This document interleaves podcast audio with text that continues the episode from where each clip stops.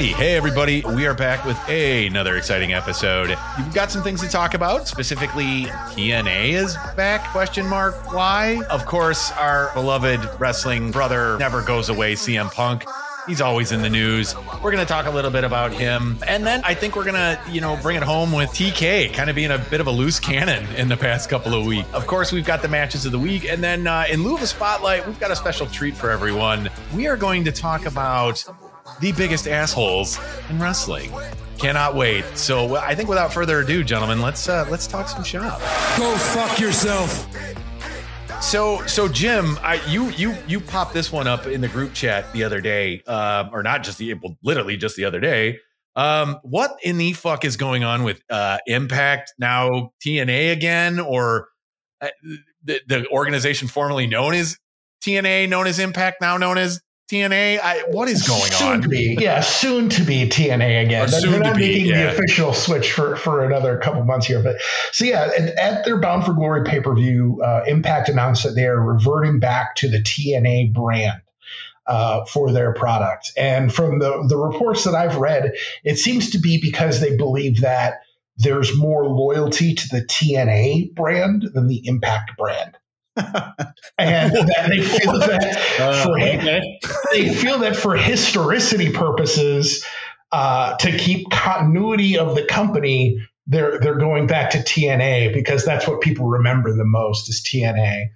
Um, I think that's absolutely mind-numbingly fucking stupid on multiple levels. Uh, not, not least of which is from a corporate communication standpoint. Um, you you don't want to ever rebrand your company until there's an absolute necessity to do so because there's a tremendous cost, both obviously financial, but also social cost to rebranding. Um, all of the, the the buildup and all of the connections that people have to that brand are now gone when you switch over. Not to mention, you're going back to a company that doesn't have a lot of positive associations for people. I mean, I don't know about you guys, but when I think TNA, I think Jeff Jarrett. I think six sided ring. I think clusterfuck of Hulk Hogan. I don't have a lot of positive associations to TNA. Not to mention, it's fucking look, it's so juvenile, right? Yes, it's total nonstop action. But if you think for one half of a fucking second that Jeff Jarrett named the company TNA and he wasn't thinking tits and ass at the moment he did it, then you're high as a fucking kite, right? and it's absurd that in 2023, when you're trying to position yourself with the talent that you have as a serious wrestling company, you're going to be like, oh, look, guys, TNA, get it, get it. yeah. Like a fucking 14 year old boy in math class. It's just, it's so ridiculous to me. And I'm, I'm, I just, I, I don't know what the fuck they're doing with it. I, I really wish they would, they would have reconsidered this and not made this move. But yet again, I say, this is what happens when people don't consult me. You end up making terrible decisions. You know, you were you were the you were our, impact guy too. Yeah. What Yeah. happened?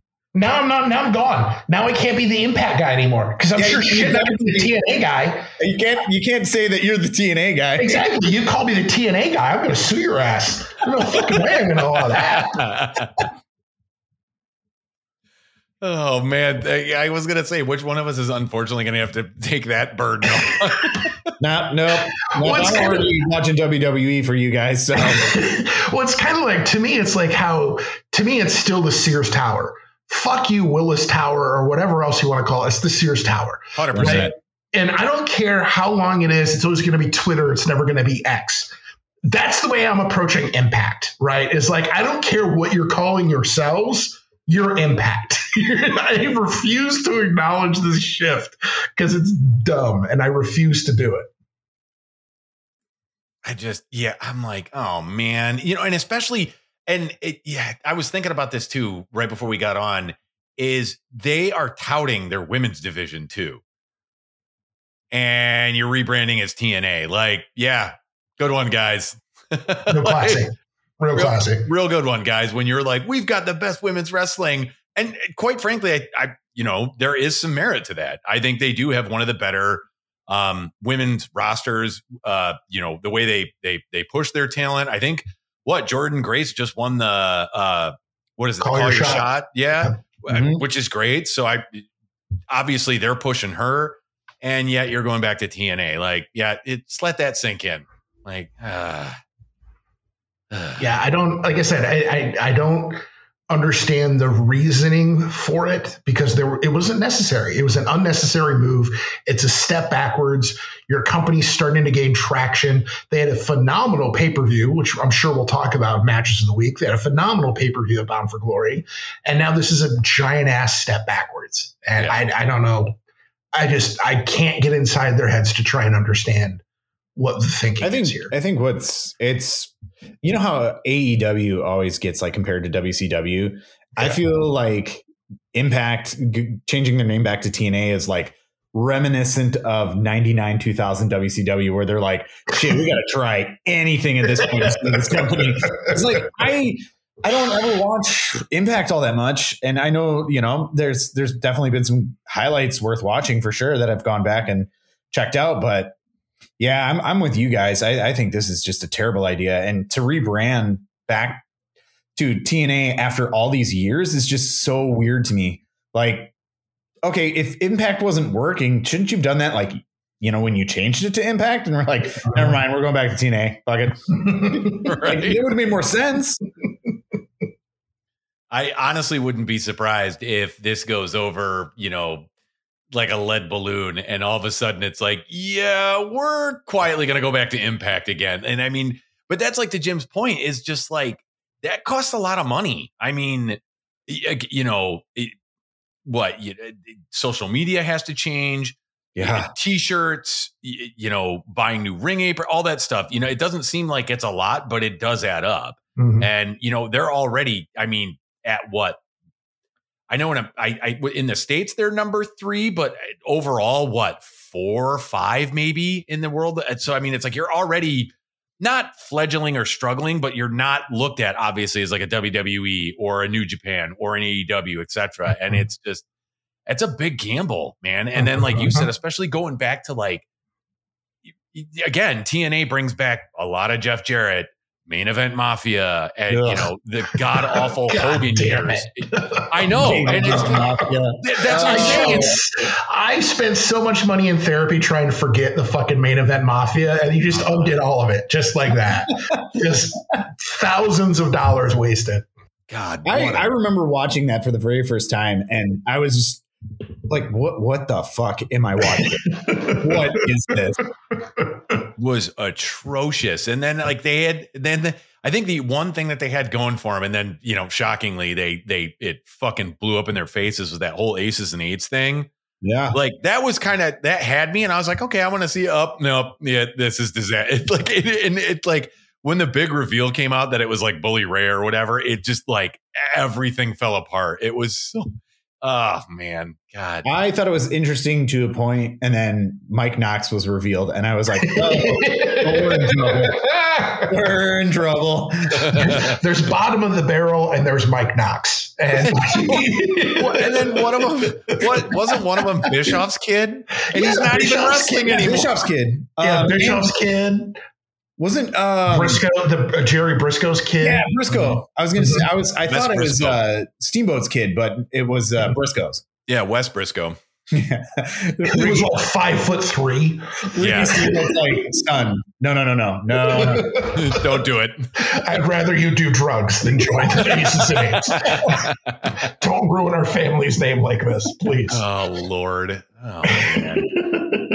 well, God, can't wait to see where that's gonna go. Oh man. Uh, well, and they, they made a they had a storyline not that long ago about retiring the TNA title, right? Because one of the guys had brought back the Legends title, you know, and you know how feds will do that sometimes, where a guy will Yeah. re you know reinvigorate a, a title that was lost, and they made a big deal about retiring the TNA title. And here we are. Wasn't it- undo all of that now? It wasn't it Moose? Yeah, Moose, Moose, and uh, Kenny Omega, uh, and when Christian Cage beat Kenny Omega for the title, that was when they kind of got rid of the TNA part of it. Yeah, Just keep just keep trying. Impact what whatever they are now. It's just like they're like the little engine that could. They just they just keep on trying. Well, and remember they were they were Impact, they were TNA, they were Global Force Wrestling, they Oh, were ugh. They were NWA TNA, right? Oh, so it's, you know they they've had several names by now. It just it doesn't make I, again. I I'm beating a dead horse here. It just doesn't make any fucking sense. No, it doesn't. No. Oh man. Uh, well, maybe this makes a little bit of sense, I guess. Um, uh, you know, or kind of onto our next topic. Um, is uh Tony Khan, man. Um, boy, he's he's been in the news quite a bit lately. Um, so for anybody that's not uh on the up and up, uh Tony Khan spent the majority of what past two weeks just not just like firing shots at WWE, I would say like leveling a shotgun blast at him on a daily basis. Um, Oh, kind yeah. of all stemming from, and I believe, and and a little out of the loop here, but I believe it was because of the them running on the same night, right? Correct. That's kind of what happened. So, um, so uh, uh, NXT, I almost said Impact. I can't stop thinking about Impact um, uh, NXT usually runs on Tuesday nights, but because of the uh, MLB, I think it was what the NLCS, ALCS, or maybe it was the Yeah, was Division the League series. series, Was it yeah. okay? The championship series we're running on a Wednesday, so they bumped AEW to Tuesday, and that was it was Title Tuesday, etc. And um, WWE, I think it was. I would say, if anything, what started it was was WWE was like clearly bringing out the big guns on on Tuesday to run with AEW um, and whatnot, and and uh, you know by big guns I mean John Cena and The Undertaker, um, who didn't do a goddamn thing. Um, Mind Really, you, it, except- it was like the American badass version of Yeah. Undertaker. and like I'll get the, to I don't. I'm not getting paid enough to dress. In my, I'm not getting paid enough to put on eyeliner for Yep. this. yeah. Um, and then he's, oh God, he shows up wearing sneakers. I'm just like, oh my God. Like, I'll get to this in a second. How I, I, I honestly think the they ended that by also burying, uh, or slightly burying, uh, Bron Breakker, uh, and and whatnot. But um, so essentially, I guess that just really rubbed Tony Khan the wrong way, and he started firing shots over uh, X, Twitter, whatever it is. Um, and I don't remember what he was saying, but basically just kind of, you know, you guys are, you have to bring out these big guns to even compete with us, etc. Um, and it was interesting. And, and I, I don't know if it's necessarily blown up in his face because they ended up, they did get beat, um, in the ratings. Um, but I watched like just some highlights of that and it was atrocious. It was so bad. I think Tom, you even even said when we were watching, all of us were watching Dynamite, that you know Cody Rhodes' big announcement was bringing back the Dusty Classic. Like, wow, wow. whoa, yeah, wow, you really got us there. Like, really? Like, and he said something else too, right? Wasn't it? There was like a he said a couple of things, um, but it was just it was so embarrassing and it like what a desperate grab um to try and grab viewers but there was other things too and that's where i guess like he was he was like really just firing shots across you know the like like i said the past couple of weeks but it wasn't just nxt i don't know jim did you can you shed some light like what else he was it was it, i i think it was like some of the talent releases and some other stuff that was going on etc but i mean he was tony khan was very busy on on the old x And a couple of shots at Vince McMahon directly too. Oh, that's right, I, yeah. oh, I thought were delicious. Uh, but yeah, it, it all stems from you know WWE decides we're going to pull out all the stops to try and crush AEW in this head to head, and they didn't. I'm sorry, they didn't. Did they? Did they beat them in the ratings? Absolutely, but it wasn't a mile, right? I'm sorry, it wasn't. It, it was not a huge huge win there for WWE to pull out all these stops. So I think there's a moral victory there for AEW. But, but yeah, Khan was he was firing off. He said that you know um, this is the first time that John Cena and the Undertaker have been on TV for less than a million fans uh, because the rating was nine hundred thousand. They didn't even clear a mill. Uh, he said that you know it's it's such a shame that they have to dust off all these old guys and do all this, and we're in there with our regular talent week in and week out, and we're still competing. Uh, somebody said something about you know like that's Sir McMahon, and uh, you know TK fired back with you know like well if Sir McMahon did it, then obviously we should all be paying attention, and just a lot of and you know there were reports coming out that actually people in AEW were kind of um, I wouldn't say upset, but were kind of irritated that Tony Khan was spending so much time and energy uh, trolling WWE on Twitter. Uh, so yeah, I, I, I think I think he's got you know, the guy's got like 48 jobs. So I, I, think he has better things to do with his time. But at the same time, I understand why he was provoked because rather than just do your show, for some reason, WWE decided that uh, no, we have to go for the kill here. What the fuck, man? Like you're a, you're not going to get the kill on a one night. That's just stupid.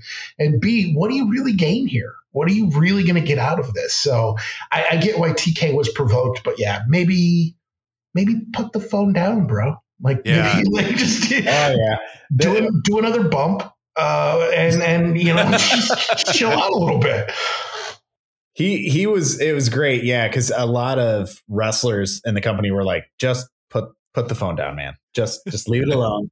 But I was I was uh, arguing, of course, like I always do on Facebook with wrestling fans, and I was and I, I I feel like I made a great point was just because they got more viewership doesn't mean they had the better show. Oh, absolutely. Because because it was it was awful. As Mike said, it was atrocious. It was so fucking bad. And there's like footage of Taker and Cena, which I feel like is actually more damning to the damaging to the product. Is they're like just cheesing it up, being like, didn't have to take a bump. We got paid. Blah. And it was just like, oh, you guys are gross. Like, go. If you don't want to do this anymore, go away. There's no shame in that. There, just go away. Yeah. Come back well, for maybe a, a, one, one, not, I don't even know, once in like Saudi Arabia. Yeah. Just, just go, go. God. Saudi show too. Gross. But yeah, I, I think AEW for sure had the better show. It's just, I, I, I just don't understand how Undertaker is still a draw. I don't get it. Uh, no, I, I don't get it either. Well, and and like so, I think that's a good you know into what I was talking about with him and Bron Breakker. It's like you've got this guy that everybody is talking about, Bron Breakker this and this and this. It would have made more sense for Bron Breakker to lay out the Undertaker than the Undertaker to lay out Bron Breakker. Like what what are you doing? Like that just made no sense to me. And then what really made me laugh so hard was, and I don't know if you've seen the match, it was whatever match LA Knight was the guest referee. He gets an LA Knight chant. Like they're all while he's refing, he's like doing his LA Knight thing. And I'm like, you're literally burying the talent in the ring. Like, it was so funny. And he's like, he's wearing like a, it, you know, his LA Knight gear, but like referee colors and he's just doing the L A and it, I was like, oh my god, I would have been if I was those two people, I would have been pissed. I'd have been like, what the fuck are you doing? Like, eh, and I get it, they're trying to push the dude to the moon, but, but I, that just cracked me up, and I was like, oh man, like, and yet they're going around like. I keep reading stuff too that everyone's like, "Oh man, NXT, oh boy, like it's coming back," and I'm like, "No, no, it's not." No, it's like, not. what are you no. watching? What are you watching? It's the, terrible. The what was it last this this last uh, when is it on Tuesday? Yeah, yeah. Uh, this last Tuesday, the Kamar the um uh was it the the the it was it ended up be- becoming a triple threat. I can never pronounce that dude's name. Uh, the real tall guy that always wrestles Keith Lee. Oh, oh Dominik Dijakovic. Yeah. yeah, him and Baron Corbin and uh, Carmelo Hayes. I mean, it was for that standard, it was uh, it wasn't bad, but it wasn't like it's definitely not match of the week for sure. But I was like, okay, that was all right. Like they got a hit every you know every once in a while. Well, and well, it was actually it was a fatal four way, and that was Cody's other big announcement was that Trick Williams was in it because they're trying to set. I mean, you couldn't like wow could you guys be any more obvious that you're obviously going to have these two guys like turn on each other? Like it it is so blatantly obvious it's it's sad. It is so sad and uh, poor nxt poor poor nxt I feel no sympathy for them. Sorry, I, I no pity. To quote to quote the great German techno band, "No pity for the majority." KMFDM, motherfucker. Uh, I just I cannot feel bad for NXT with the resources they have and the attitude that they have. Sorry, man, your suckage is your own to own. It's so bad, and that's what it's like. Well, I just want to know what Kool Aid they're drinking, where they're thinking that like they're they're actually good, that they're doing some sort of good. It is so bad. It just oh man. I blame Shawn Michaels honestly because so many people are uh, so high on Shawn Michaels that they I mean, honestly, it, that's what I think it is. Is that they're like, oh, whatever he's doing is is the gospel, and it's like it, it's just kind of like that the old saying of like you know, players don't make great coaches. Mm. That's I just Triple H was kind of like once in a lifetime because he gets it, but Shawn, no, Shawn's running that thing into the ground. Yeah. Oh man, no, it's not. It's not good. Not good at all. Um, so I guess that kind of, you know, going from, you know, I guess, you know, TK taking shots at everybody in WWE, uh, you know, kind of what's I I I, I there I don't want to say not good, but it's definitely kind of confusing um, and uh, you know, this kind of sparked right before we got on. I brought it up. Um, you know, Collision was on last night, and it it was really all over the place. Um, happy to absolutely absolutely happy that Malachi Black's back, and of course the House of Black. No, I think it's no secret we're all fans of Malachi, uh, Buddy Matthews, Brody King, etc. But they, I don't think I've ever seen a show where that they like so like a group or individuals did so many goddamn run-ins and i was like what is going on? And it it it also seems like there's just there's a lot of like i don't want to say loose ends but like frayed ends. It just it like what is going on you know with ftr losing the titles um you know and you know it, andrade having like really great matches but kind of being on a losing streak um, you know, etc. So I don't know if you guys have been just kind of paying attention to where it's like they've definitely got some good they've got some good stuff. Um, I, I love what they're doing with Hangman Page and Swerve. I think that is great. Um, you know, obviously Jay White, you know, the Bang Bang Gang, um, and uh, MJF and whatnot. But man, they've got a lot of stuff going on right now where it's like, what?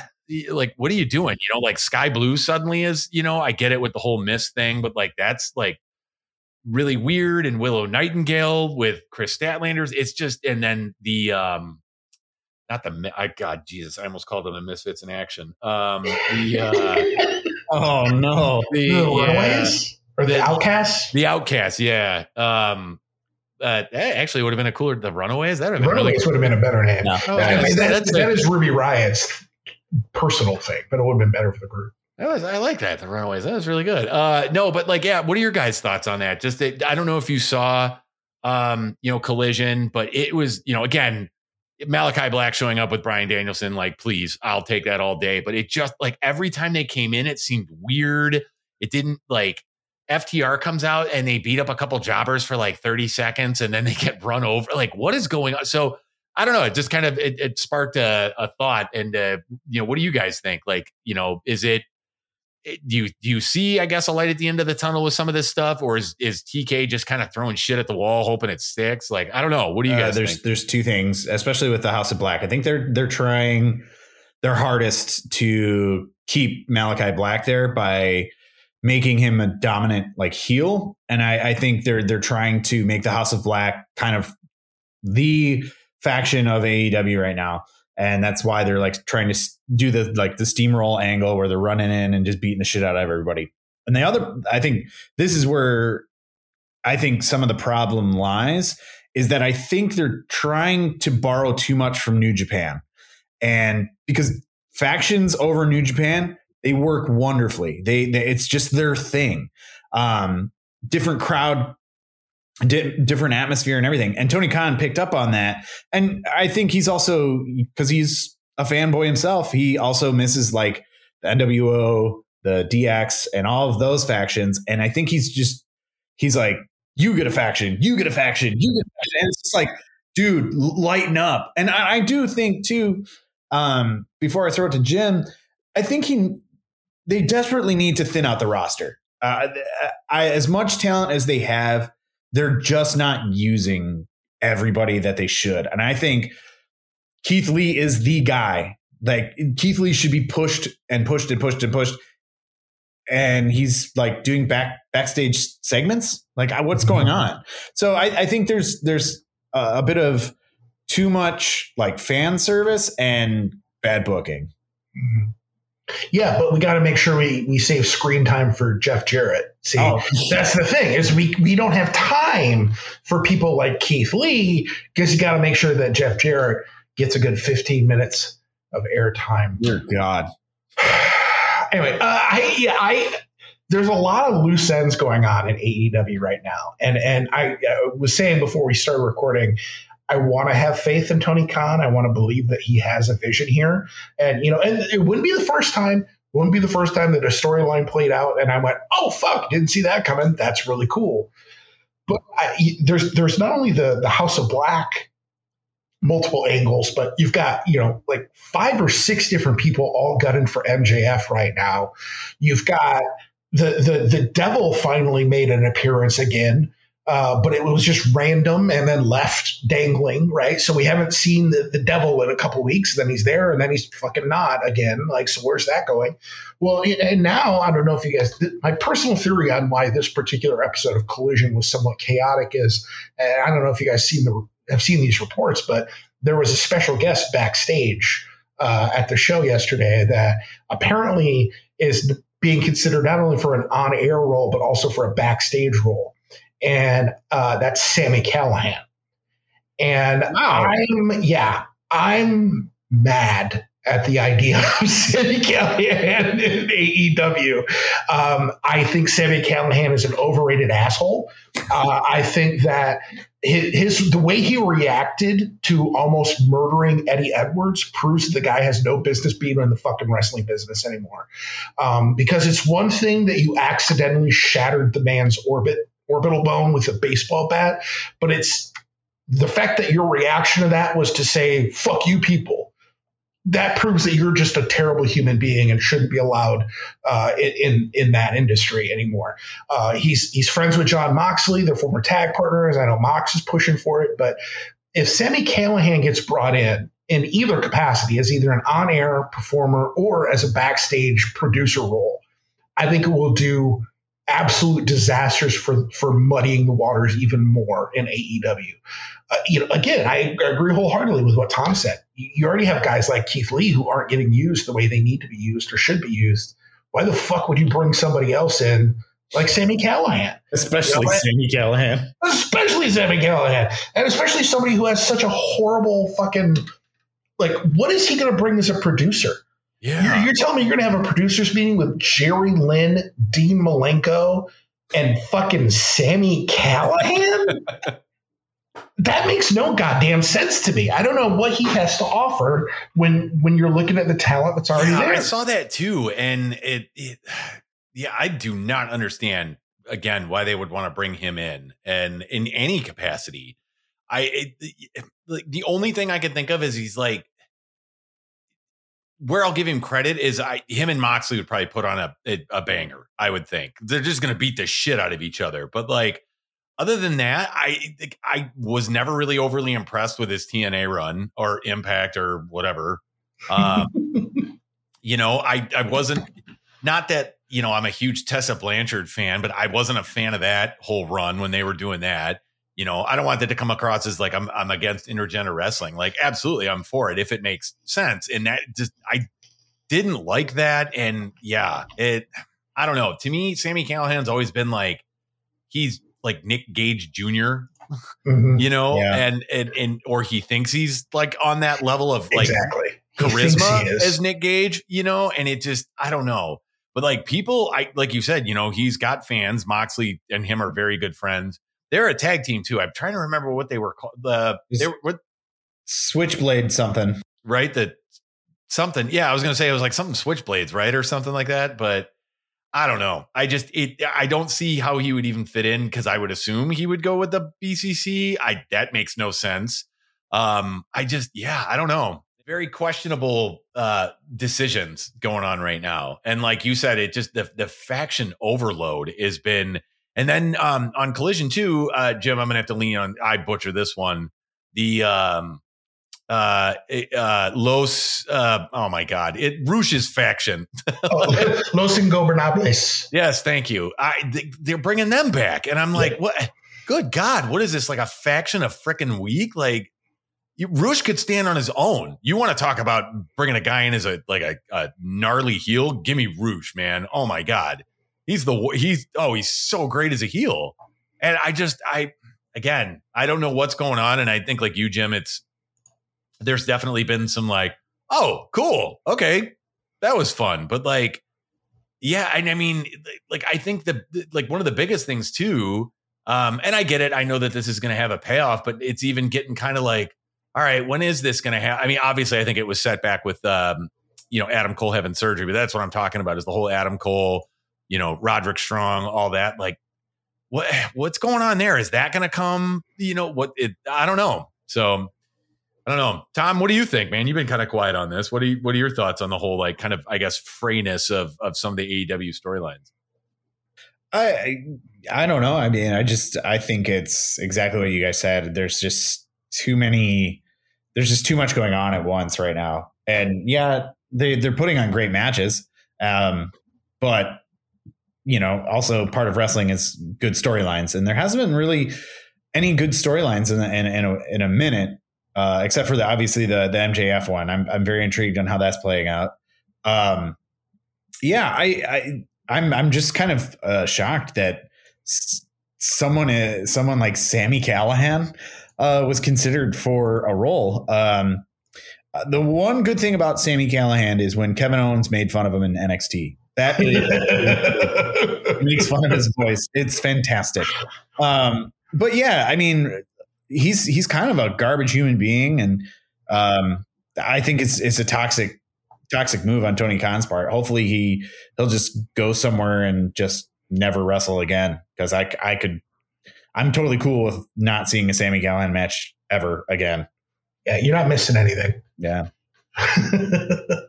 you know, before we we kind of wind down here, um, a a, a I don't want to say a familiar face because I don't think he a lot of folks uh, know who he is. Um, and I wasn't even aware he was ever even going to be an on air talent. Um, you know, uh, but that's Nick Aldis is now the SmackDown general manager. Um, I had heard he was he was um, they were not grooming. Um, he was really working for like a producer role, like more of a again a backstage because I know his wife's there. Um, right? No, no. Mickey, Mickie James is an Impact, but I, I well, yeah, I guess a good good time to bring it up. What was he? Why is he in WWE? What like what? I know he had a huge falling out with uh, Billy Corgan, and rightfully so. Um, and thank God he left there. But um, why WWE? Why is he? You know, what's he doing there, etc. And now all of a sudden he's an on-air talent. And I even, you know, I obviously we know who he is. Um, phenomenal wrestler, great guy, or great guy, like I know him, great talent, great guy, great guy. Nick Aldis, oh man, couldn't be a nicer guy. No, I just what an odd pop up, I guess, and I just I could see a lot of fans like, who the hell is this guy? you know and so i don't know tom it, it, you know what um i think you've been following this a little bit more um if you could shed some light on it you know why what's he doing there first of all if you guys watch go back and watch uh the reveal it is the worst reveal i've ever seen it's Triple H, Triple H is basically like, oh yeah, hey, Nick Aldis is here, and he comes out, and the crowd is fucking dead. They're like dead. They're like, yeah, well, who's this guy? I was like, oh shit, it's, it's Nick Aldis. And um, honestly, Mike, it's money. I think it's money. The, the reason why he's there. He's going to get paid a shit ton of money to be on air. Uh, he's probably rehabbing some injuries. Um, they're they're doing a weird like brand split again because it's WWE and they can't ever make up their goddamn mind about what they want to do with SmackDown and Raw. And it's like, everyone's getting all excited because it's going to be the good old day, you know, oh, the brand splits back. Um, I could give a shit. And like, it, it's just, I think, I think Aldis went there to, because he's winding down in his career and he was like, Hey, I can make a boatload of money by just being a mouthpiece. So why not? Um, cause I, I'm sure uh, if, if there's anybody who should be brought in as a producer role for AEW, it, it should have definitely been him, not Sami mm-hmm. Callihan. But um, yeah, I think it's money, man. I, I it's a no brainer. I'm sure Mickie James will find her way back there too. Um, and then I, I I could see um, they're they're doing Jim. I, I don't know if you saw it, but uh, they're doing a weird like angle already with him and Adam Pearce. So and and and that's like deep cut, like deep cut wrestling for me. Like Adam Pearce was an amazing NWA champion, and so was Nick Aldis. But I guarantee the majority of the WWE crowd doesn't even know what NWA is. Like, so it's just kind of like, oh, for like the the nerds here, we're like, oh, that's cool. They're gonna they're gonna maybe give him one last run, one last uh, like uh, one last couple of matches between two indie greats. But um, yeah, man, that crowd was dead when he came out. Mhm. I mean, Triple H. I felt like you should watch it, Mike, because it's pretty hilarious. Because it, it like kind of weirdly derails in the middle of the thing, and he's like, uh, uh, Nick Aldis. I think somebody blew their spot or something. It was just weird. It was, so, and he doesn't come out of the ramp. He just literally comes out of nowhere. He was like sitting in the timekeepers area and Yeah. just walks out of. He's like, hey, Nick Aldis, everybody. How you doing? Yeah. Well, I had heard so not to go back to your Adam Pearce thing, but I thought I heard um, or read something a little while ago that he, he- Adam Pearce is like, no, I'm never getting in the ring again. Like he can't. Like it's either he can't or he's just, "Nah, I'm done. Like I like what I'm doing with this on air role. You know, being a producer because I've heard he's he's. I mean, obviously, like you said, Tom, deep cut, phenomenal indie guy Oh, yeah. uh, and, and whatnot, and a great producer to have. Like I, I've always, I, I have always heard nothing but good things about Adam Pearce and how great of a trainer he is, producer he is, all that you know, great talent, etc. But I thought I read something where he said he's never getting back in the ring again. He's just like, I'm done. So it's interesting that they're starting this feud up when it's yeah, obviously Nick Aldis is probably, I would say, in the twilight. Um, Mhm. you know, maybe a couple more years, etc. But that they're starting this up. So I and maybe I don't know, Adam Pearce is gonna, you know, get somebody to wrestle on his behalf or something like that. But I that I'm just like, what? Yeah, because I saw that too, and I'm like, does anybody have any fucking idea in the WWE universe who these two guys are and why they're so important? Like, it was just I was so baffled when you were like, because Tom sent that message to the group and was like, oh, did you see who popped up on SmackDown? And I thought Tom was talking about KO. And I was like, yeah, they're probably gonna. He's like, no, it was Nick Aldis. And I was like, what? Like, wait, what? Like, that doesn't make any sense. Like, Yeah. wait, sure as shit, here he comes, this dapper Englishman. Like, like you, Tom, I'm like, there, there can't be but a handful of people who knows who this guy is. Like, Mhm. other than the fact that he's Mickie James's husband. Like, Mhm. that's like, I don't know, man. I don't know, Jim. What do you do? You have any thoughts on this, or like, I get what the fuck is he doing there? Yeah, I mean, I, I agree with Tom. It's definitely the money, but I think also more than that, it's he's he's from that generation that thinks the WWE is making it, you know, and he's Yeah. never had his shot there, right? You know, he was in TNA, he was in NWA, now he's made it, you know, because he's in WWE, and I don't, I don't understand. I don't agree with that thinking. I understand that thinking, but I don't agree with it. Uh, I, I think that's what it really is for him. Is I think that he he wanted to say before he ended his career that he was in WWE. Um, I I do. I think it was funny in the saddest possible way the reaction. Uh, because like tom said he you know triple h is like the newest general manager of smackdown. Nick aldis. Cricket cricket. it's like what the fu- like nobody had any fucking idea who he was walking into that ring. Had no Um, music. Had No nothing. music, no nothing. Like I said, he just, just showed up like like he just appeared in the timekeepers area and just walked on in. Um, and yeah, like the, the whole like I I like I really liked the brand supremacy days, right? When when they had Raw and SmackDown were competing against each other, right? Yeah. So I, I think they're trying to reignite some of that by having the. You know, like, I don't think they're building to our match between Adam Pearce and Nick Aldis. Um, I, I think they're just trying to rebuild that brand kind of competition, Uh, um, and and that's cool. I'm down with that. Uh, but yeah, I just I feel bad because Nick Aldis is a talented fucking performer, Yeah. and he he, he did some good mic work out there, but. The fuck else are they going to do with the guy? You know, I feel like it's a waste. I, I feel like it's a waste of his talent uh, to be in the role that he's in. But I don't know. Maybe maybe they'll they'll work him to an angle where he you know, actually gets back in the ring. We can we can hope. We can keep our fingers crossed. I guess. That'd be cool, man. Cause like, yeah, he's he's definitely had some God when he man that what two year run I think he was when he was NWA champ. Like, Yeah. I, I you know again he was he was the guy who made me go back and look at Cody Rhodes Mhm. and, and you know and go okay maybe Cody's got something because that like little thing they did where I think it was like it was Nick dropped the belt to him and then right and then Cody dropped the belt back to him again or so that was a fun Mhm. little run like it wasn't bad it was just good it reminded me of good old NWA kind of territory ish wrestling and so I think he it wasn't it at at, uh, one of the all ins or something too I thought it was that's when they either Cody won it or Nick Nick won it back or This was something the first one. yeah, at, it- at all in, yeah. Okay, yeah, great match, and and so just interesting that I hope it. I, I I really hope not to go down this rabbit hole, but I really hope he's like you said, Tom. Maybe rehabbing. I hope it's that, and it's not you know his disastrous fallout with uh, Billy Corgan in the NWA. Um, you know, because there is definitely no love lost between those guys. I think I think both of them come out and said like in no you know fewer words that they fucking hate each other and Mhm. you know, it's a lot of he said, he said kind of stuff, but I tend to, you know, I'll believe Nick Aldis way before I believe Billy Corgan, you know. I Um, believe but, anyone over Billy Corgan. yeah. Uh, he was, uh, oh man, he said something the other day too, again, wasn't it? Oh, it That was, um, shocking.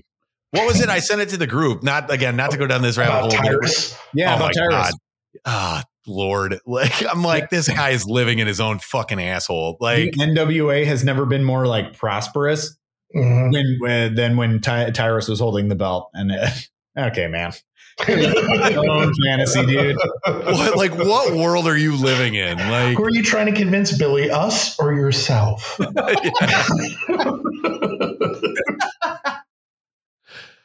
Oh, that fucking idiot. God damn. What a moron. Uh, enough said about him, the better. God, whatever.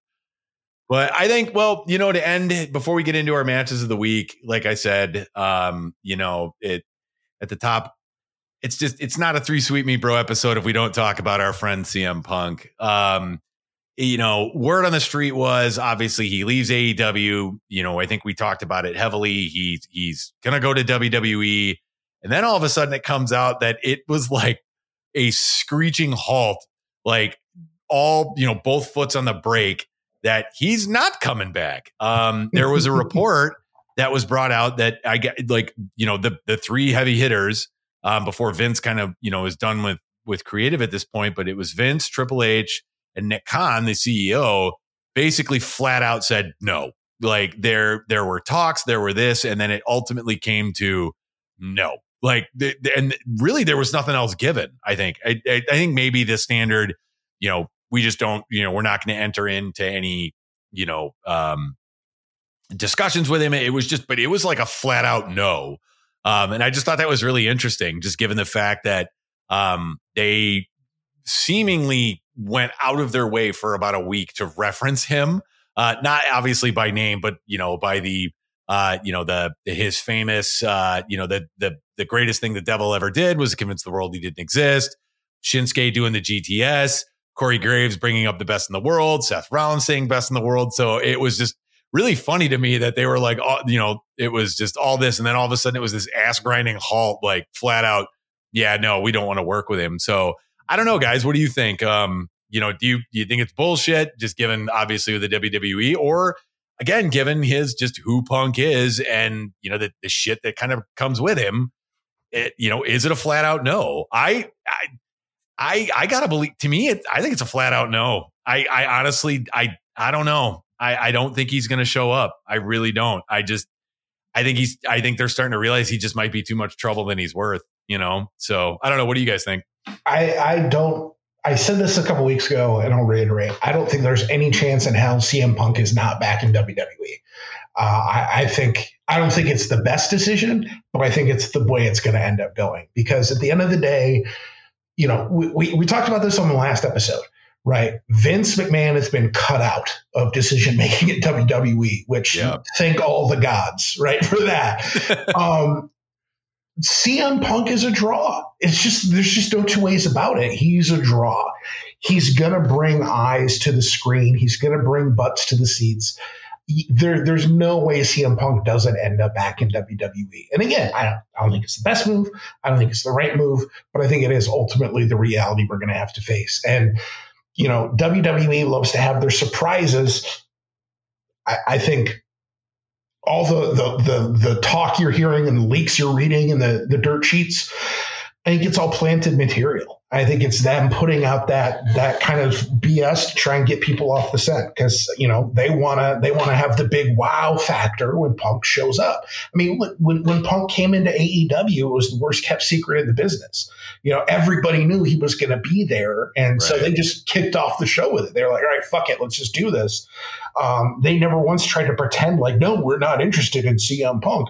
That's a but that's a very WWE thing. They want to be the ones to to you know have the surprise and have the wow factor. So yeah, I, I think they're absolutely trying to work the audience. I think they're leaking fake reports to the dirt sheets. I think he's absolutely coming back. Totally agree. Totally agree, Jim. I also think that what better way to do it than uh, everybody knows why he was fired from AEW because he's more trouble than he's worth. Look what WWE's doing some they're they're just planning storylines. They're like, oh no, he's too difficult to work with. Blah blah blah blah. The key thing is, is is, like what Jim said. McMahon's gone. Like McMahon, well, gone is in like he's he has no like stories or he's not just really around anymore. Um, I think that's a big part of it, and and I just I think this is it's it's a it's totally he's totally coming. Like he's he's to be there. Um, and if he isn't, well, Mike, you uh, we'll we'll buy you a steak dinner. All right. Fair enough. No, but from it, like Ponderosa. Yeah, like oh, yeah, yeah. Like, yeah. We're gonna get it from that food truck, like Swans. oh, this is uh, the Swans. Mike, we got you a sweet Salisbury steak. Hey, all right, whatever, man. I'll gladly eat it. No, but um, you know, just to again, not to go you know deep into the CM Punk world, but um, you know, again, just more. The guy is just he's a fucking lightning rod. But I don't know. Did you guys get a chance to read the that article I sent? Um, where Mark Henry was basically like, you know, he, you know, uh, it's that it's like 50 50, man, where it was like a lot of people really, really liked him and some people just don't. Um, you know, I think what was it comes out that um, Fuego del Sol mm-hmm. had nothing but great things to say and was mm-hmm. like learned a ton from him etc and you know of course you know and and i think mark henry even said that like what everybody says about him is that punk is just he's very very particular um and very set in his ways and that could rub people the wrong way um but it was the the comment he made and god i'm paraphrasing here but basically it was that like punk's too old school for his own good mm-hmm. almost mm-hmm. you know, to where it's like it's a, you know, he's it's like how younger people view, you know, you know, eh, eh, boomers, you know, kids of boomers, you know, somebody like me, you know, etc. and whatnot. And um, I thought thought that was an interesting take, and I guess never really thought of it that way. That like some of the younger wrestlers are just like, nah, man, it, you know, it it it's passing you by. You know what I mean? Mm-hmm. It's it's it's not the way it used to be anymore. And whatnot. And I just thought that was an interesting take, and just again didn't know if you guys had any thoughts on that or you know saw that little article uh, mm-hmm. and whatnot. But just thought it was an interesting take, and I'm like, huh, I guess well, that kind of interesting. I guess you know that does kind of make sense to where it's maybe necessarily that Punk isn't hated. It's just like, eh, dude, it it it's not that way anymore. It's it's time to move on, you know, kind of thing. Yeah, we, we we've talked about that that same idea before too. That you know he's it's not always that this guy's the bad guy or this guy's an asshole. Sometimes it's just that we get we get outgrown by the people around us. We, you know, we, we yeah. get stuck in our ways and, and the world around us grows beyond us. And, and it doesn't mean you're a bad person. It doesn't mean you're a terrible employee. It just means if you're not keeping up, you're getting left behind. And I, I think ultimately that's what it is with Punk is he's, he's just, he's very set in his ways. He knows what he likes. He knows what the right way is to him. And the world around him has changed it's like it's it's to quote Grandpa Simpson, you know, you know, you think you're with it, and then one day they go and change what it is, and that's I think that's kind of the, the world of CM Punk.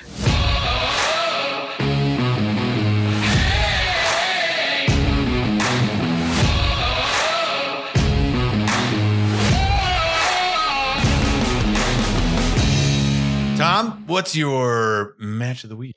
My match of the week was this last Saturday. Uh, Bryan Danielson versus Andrade. Um, holy shit, that was awesome.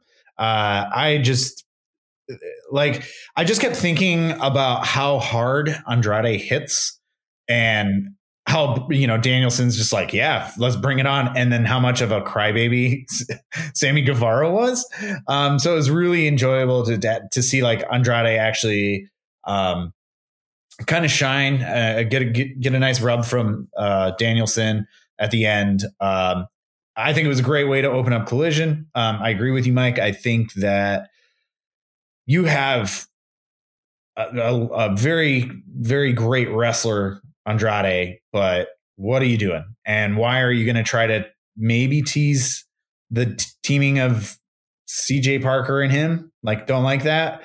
Um, but I, I think what Andrade needs is that he needs to have a run at uh, Orange Cassidy and take the belt off of Orange Cassidy because I would love to see Andrade ha- have some sort of title in that mm-hmm. company. And and we all know that like just like Punk, Andrade um, you know, is very outspoken and and has said some things that pissed off the the you know the wrong people, unfortunately.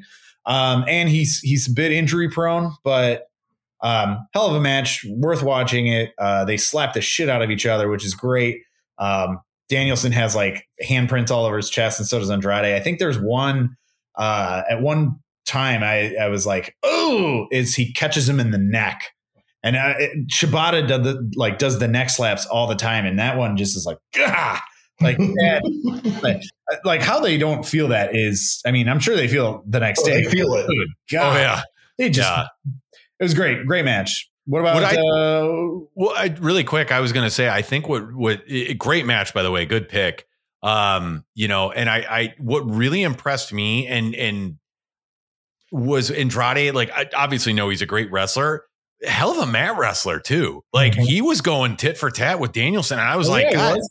I had no idea Andrade was. You know, he has such a good mix where he can, you know, I wouldn't call him a high flyer, but he does one of the best fucking moonsaults I've ever seen.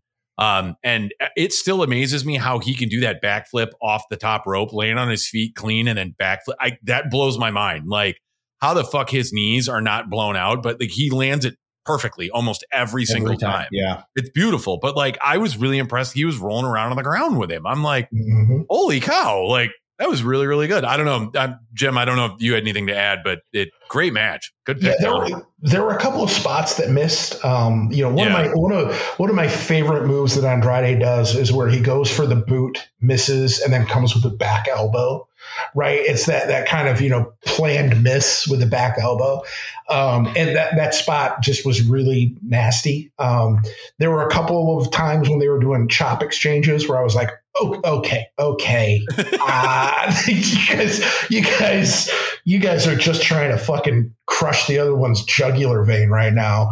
Um, but but no, overall it was a fantastic fucking match. They called it a dream match, and and I absolutely when they first announced it, I went, ooh, this is gonna be good, and and it sure it lived up to it. It was definitely a good match.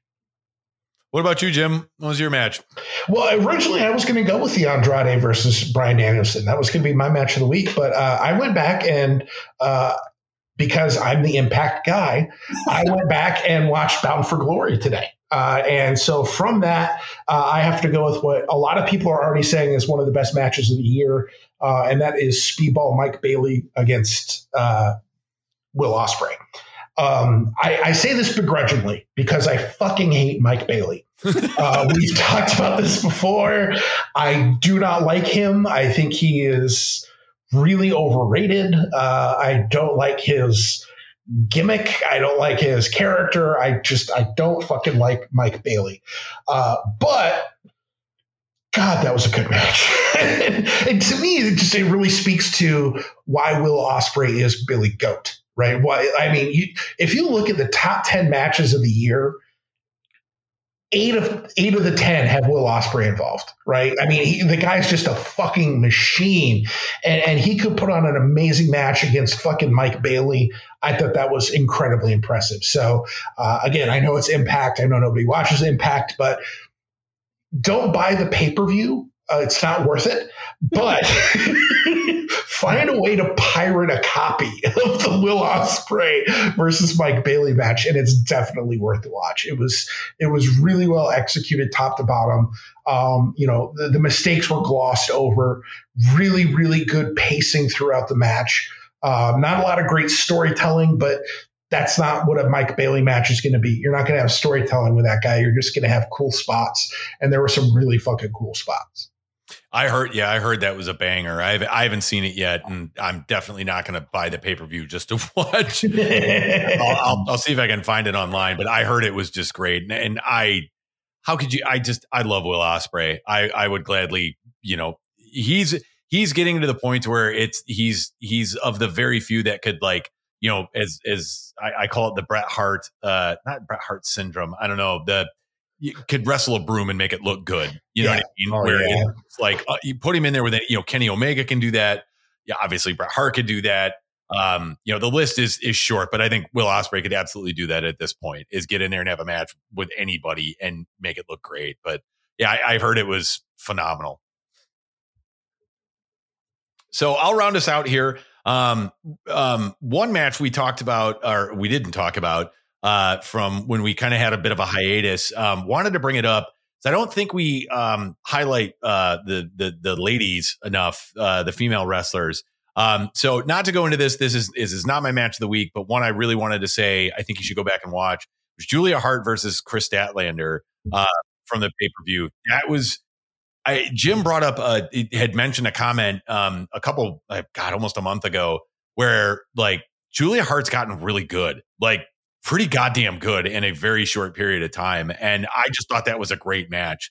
I love what she's doing. I love that she's got Brody King as kind of like her heater, uh, you know, uh, I, I guess like bodyguard. I think that's great. But that was just a good match. I would just say go back and watch it. I don't think you know. I, again, AEW doesn't have the strongest female roster, but they can they can put out some bangers every once in a while, and that that was a great match. Um, but my match of the week actually was from uh, a, a, little bit ago. Um, so we've we've been off for a little bit, um, but it was was uh, Bryan Danielson versus Swerve Strickland from the title Tuesday. Uh, man, that was good, and I am just I've loved Swerve Strickland, but man, I am like really loving him lately. Um, and and what a great way to to you know put in to to I guess start to really showcase his talents as you put him in there with one of the goats, and that's Bryan Danielson. Um, great wrestling, great storytelling.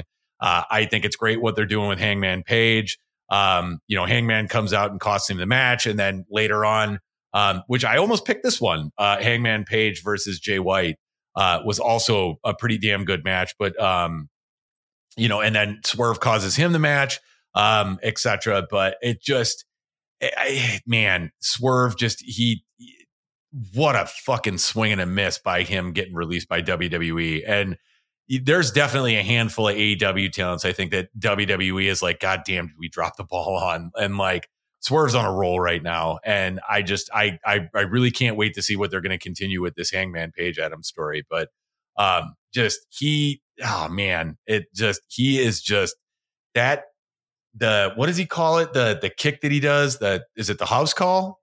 Yeah, the house call. Mm-hmm. Oh man, I just I love that. And I've seen him live a couple times and his footwork is unreal. Like how he how Swerve moves around the ring is unreal. And like you you put him in there with with Bryan at like chef's kiss. Uh so I, I would 100% go back and watch that match. It's just it's great. It's a it's a great great match, and um, it's it's interesting that Bryan's been kicking off a lot of like dynamites, uh, rampages. I don't think he's been on rampage much, but collision, and he's he's like straight out of the gate is just oh my gosh, and like this one, um, I picked it in particular because it was the commercial free when both NXT and they were going head to head, and they were both commercial free. And I mean, I was glued to the set the entire time. Like this was just, it was just, it flowed well. Uh, you know, again, kind of, you know, similar to, you know, what we've all said, a couple spots, eh, you know, and, and whatnot, but it overall, just great match. Go back and watch it. It's good stuff. I think when, when you, when anybody should be talking about like, um, and it gets thrown around. I don't know if it actually does anymore. If it doesn't, it, if it does or doesn't, but, uh, ring psychology. I think Swerve Strickland like has the very definition of ring psychology. And I love watching him like perform uh, everything about him. Great pick, Mike. I, I definitely agree. That was a, a hell of a match. Um, yeah, I, I couldn't agree with you more. I think WWE super, super dropped the ball on that one. Oh man. And I just I love Nana. Like what a great what a great counterpoint to have with him where oh, he's just great. He's like his goofball and and it was uh it was I, I can't remember what I think it was I think it was this last dynamite where he's getting ready to do because Swerve is is getting into the rap game. Um, and he, you know, I think his he does some of the stuff with his entrance music and whatnot. And they were in somewhere, and uh, him and Nana, Nana's like, oh, like you know, we're so happy we're this, and like you said, Tom Swerve is just, you know, stone face looking, and he's like, I should be happy, and he's like, why am I not happy? You know, and like Nana's just selling it great, and it's just, oh, yeah. oh man, but I, what a great pairing those two guys are. It's just give me more Nana dancing like an idiot and just swerve. like I love watching Swerve come out in like his his like jackets and just the way he like just like it's his walk to the ring even where it's like you said, oh, Tom, yeah. like it's just like oh man, like he's just he's there to fuck somebody up and it's just I don't know what it is, but he's got it and. I I, am just I am all aboard the swerve the swerve train right now, and I just I cannot wait to see where this uh, Adam Page, you know, wh- where it plays out. So I would honestly like, I could, uh, before we get to our, our, our, our segment, um, I would love to see a best of seven series between those two guys. I think they can oh, yeah. absolutely make that work. Like, could you imagine that a best of seven between those two dudes? Like, please. Oh, that'd be amazing. Oh man, good storytelling and everything or a fucking Iron Man between Adam Page and, and mm. Swerve would be amazing too. Yeah, I think there's a lot of options for that. That's a long running feud you can build out of those. Oh two. yeah. Oh, absolutely, hundred percent. He's just got to get rid of some of the guys in his what is it the uh mogul well no that's pretty much done right the mogul enterprises oh, like yeah. yeah now it's just mogul embassy yeah oh mogul okay yeah I love the other. I love Kaun and uh, what what Toa Loa. T, is it Toaloa? Brian Cage just doesn't make sense. Like that. I'm like, what are you doing here? Like, just go to WWE already, please. Like, I like Brian Cage. You know, I, I he's still trying to figure it out, but like, just what are you doing with the embassy? Like, what, what are you doing? Painting his face up? Like, stop it.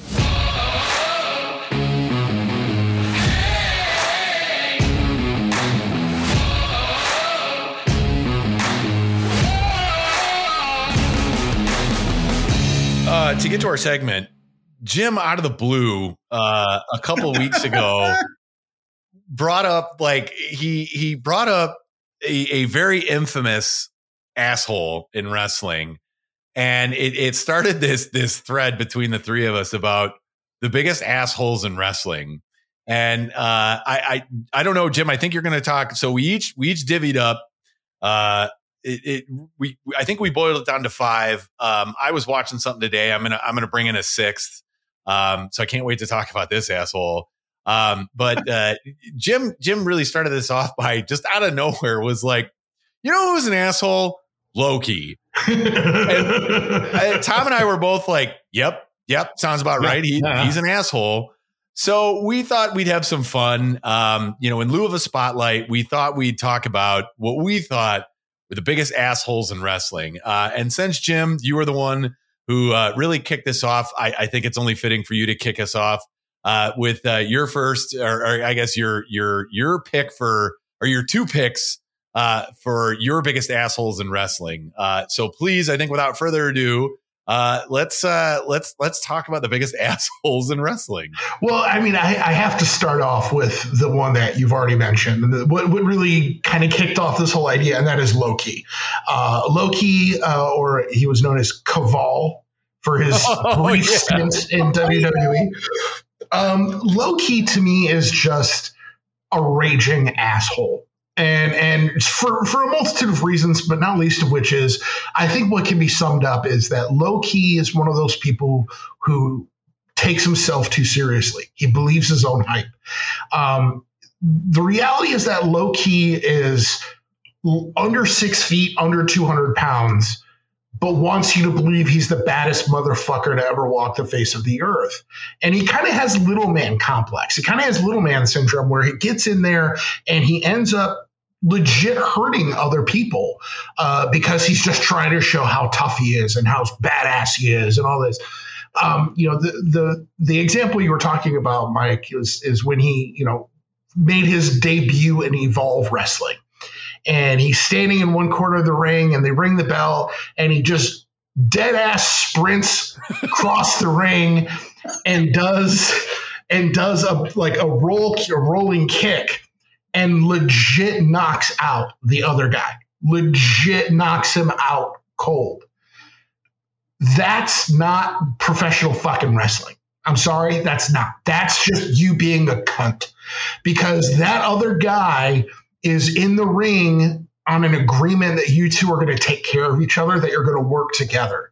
And you decide, I know what'll make an impact. If I if you attack an unsuspecting person, what, what really what Low Ki did is sucker punch that guy. That was the equivalent of what he did is he sucker punched another man and then acts like he's a fucking badass. I will say it doesn't make him an asshole, but one thing that drives me fucking nuts about Low Ki is how he does that like heaving thing, right? Oh Where he like God. he does a move and he sticks out his jaw and he like bounces up and down like he's fucking Blanka from Street Fighter 10. It- it's so fucking dumb. It's just but uh, the the stories of Low Ki being hard to work with are very, very, very common uh, as, Oh, yeah. as you look at shoot interviews and you look at, at, at different interviews and podcasts that, that wrestlers do.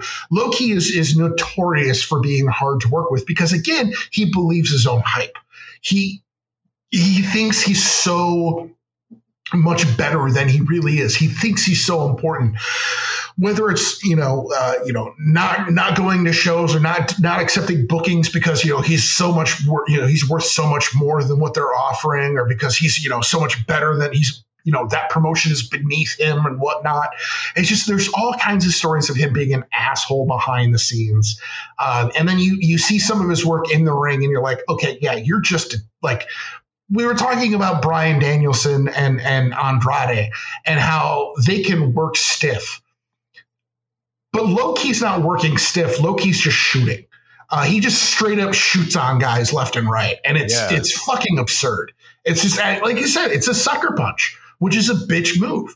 It's a bitch move to sucker punch another person, and that's what Low Ki does over and over again, and thinks it makes him a badass. And so, yeah, my my first choice for biggest asshole in pro wrestling is is Low Ki, and and admittedly, there are much bigger assholes, but I think he's got to be in the top five at the very least for for what he's done. No, hundred percent. And the fact that like I think now or once he his whole thing was like he was dressing like Hitman. Yeah, I was just gonna, I was Are just gonna bring that up. like really? Wow, dude. Like not only you're an asshole, you just you look like an asshole too now. Like and I've I've heard the same thing, Jim, is just that like v- you know, believes his own hype. And I think the the bigger reason you highlighted why no one really likes him is that he he shoots on people. Like I've heard so many stories about how he's like straight up hurt people, like for whatever reason. It little man syndrome, you're an asshole. Like, I don't know. But like I've just I've heard, and I, I think that's why, you know, he um uh, probably got himself booted from WWE or left or whatever it was, because it was just he was incredibly hard to work with because he was always like he was he was fucking laying into people. And it's like, dude, this whole industry is a, like you said, is to tell a story and and you know, I I step into that ring you no matter what, we're gonna protect each other. And he never did that. so I don't know. Fuck I love guy. when he came when he came to WWE as Kaval because I, I remember watching it and I was like, huh, hmm, okay. I can't imagine this guy's going to last for a very long time.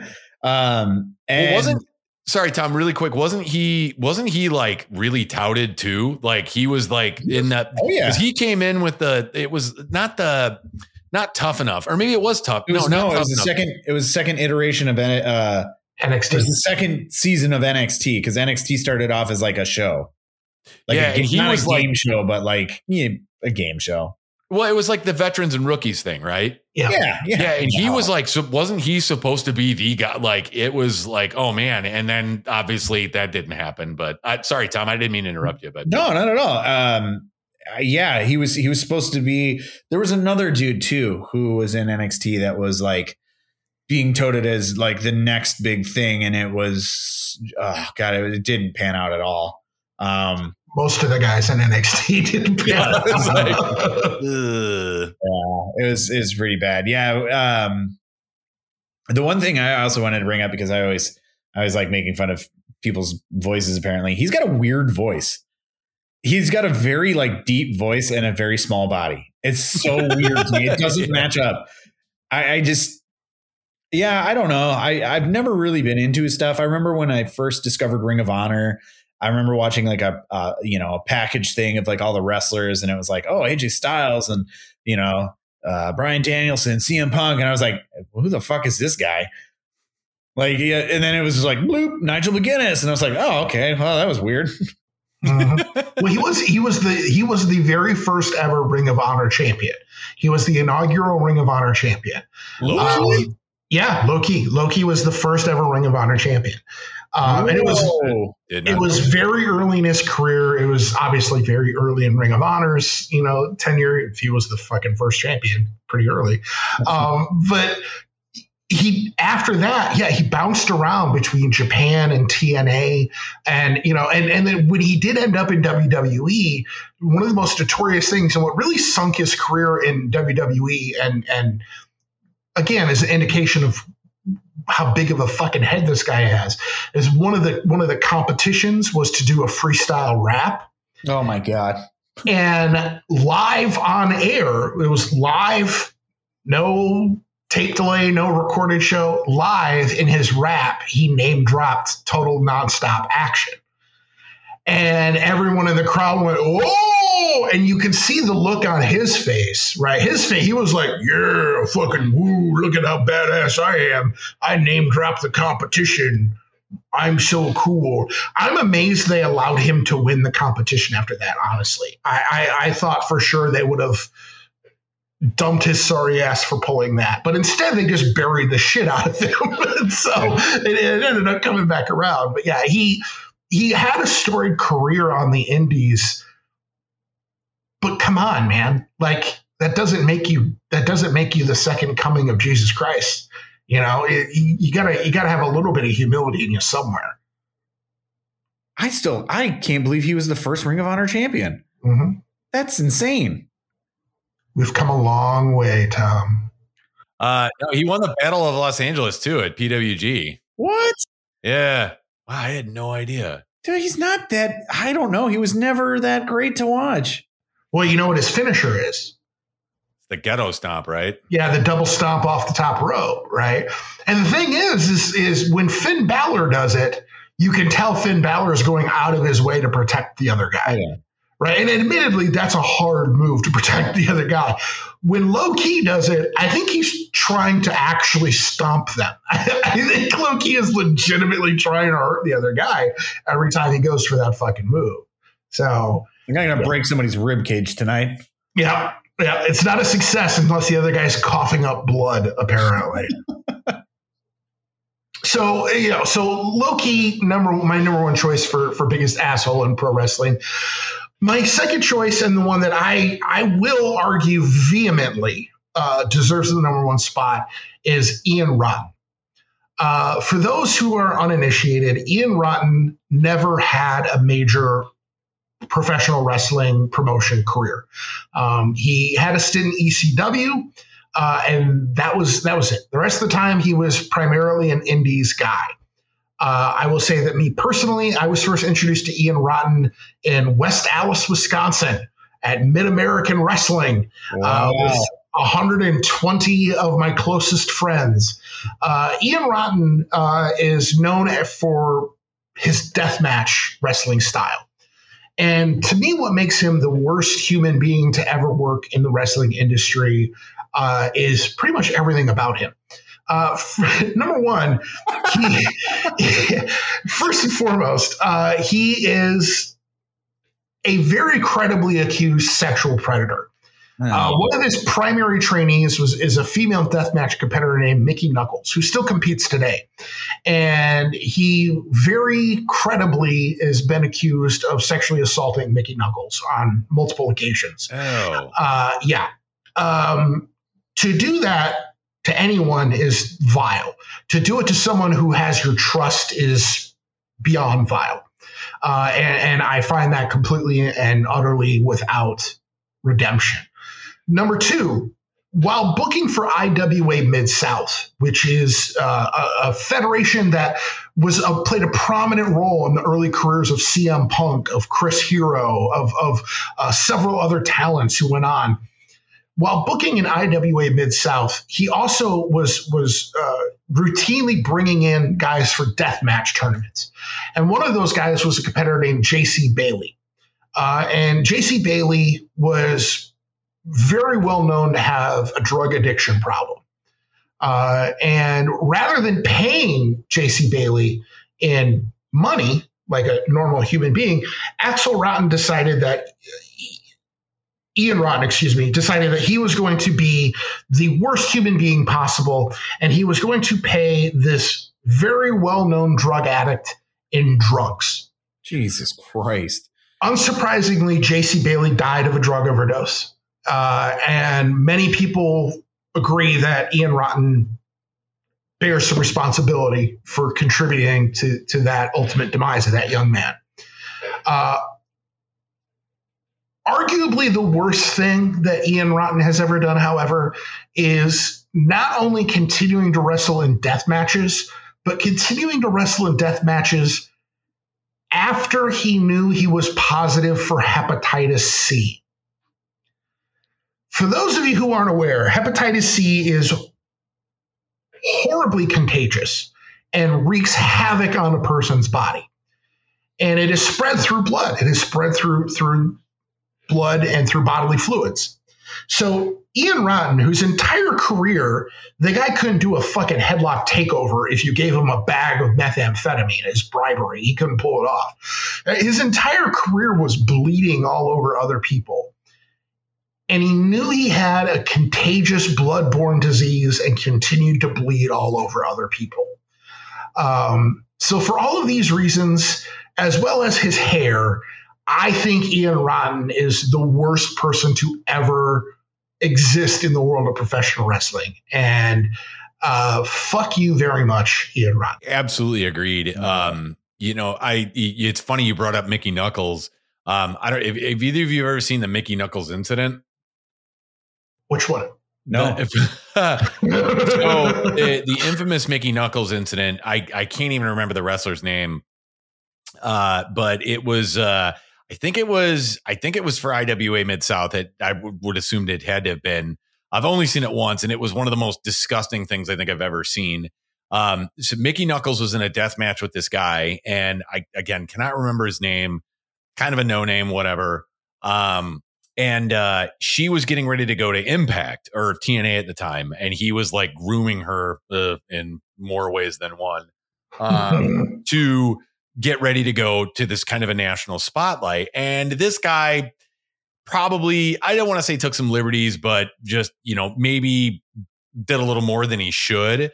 Um, at the end of the match, Ian Rotten sends out these two fucking dickweeds, and Oh, they beat the fuck out of this guy like straight up beat him up there's one spot where they they they sandwich him in between a ladder and this guy literally jumps off and not a double stomp but one foot like slams the ladder into this guy's head. They like they dump him on his head on the concrete. They like i they shoot beat the shit out of this guy. And it was all ian rotten going basically go out there and go fuck these guys up from my my treasure or whatever that I could ride these coattails to. It's I, I wouldn't even watch it, Tom. It's it it is so nauseating and like as I just was like, oh, what the hell is this? And it, this was years ago. I like I said, I haven't seen it since, um, and just stumbled upon it. I think it was when YouTube was still like, you know, the wild wild west, and you could upload whatever you want, kind of Oh, thing. Like yeah. I don't even know where you could find. It. I wouldn't even watch it. Like I said, it is, and I think even Mike Tenay was like, it was. It's one of the most you know disgusting things he's ever seen absolutely hates Ian Rotten for it because he's like, these guys were 100% operating on Ian Rotten's orders to go So- out there and hurt this guy. the the wrestler's name is Mike Levy. Uh, Oh, I- okay. I know exactly the incident you're talking about. and, and the reason I ask when you say Mickie Knuckles incident, the reason I ask which one is because there were actually multiple instances where um, Mickie Knuckles had incidents in ring that Ian Rotten exploited. Um, th- this particular incident, yeah, it was a, it was a Queen of the Death Match tournament, and Mickie Knuckles was wrestling Mike Levy, who was a pretty green guy. He was pretty new to the business, and th- the Ian Rotten didn't think that Mike Levy was selling enough. He thought that he was was was trying to make Mickey look look weak, and so he sent out two guys after the match without talking to Mike Levy. He had no idea this was going to happen, and they did. They beat the fuck out of him. Ian Rotten then came out and started beating on him. Ian Rotten then had his 13 year old son come out and start beating on him. Mike Levy literally had to run away from the fucking ring because he was just getting the shit beat out of him by all of these people. The, the other incidents that I was thinking it could be is Mickie Knuckles broke her leg at an IWA Mid South show, and one of the most like you know we've all seen the Sid snapping his leg, Yeah. jumping off the middle rope, right? Yeah, exactly, and that's the reaction everybody has.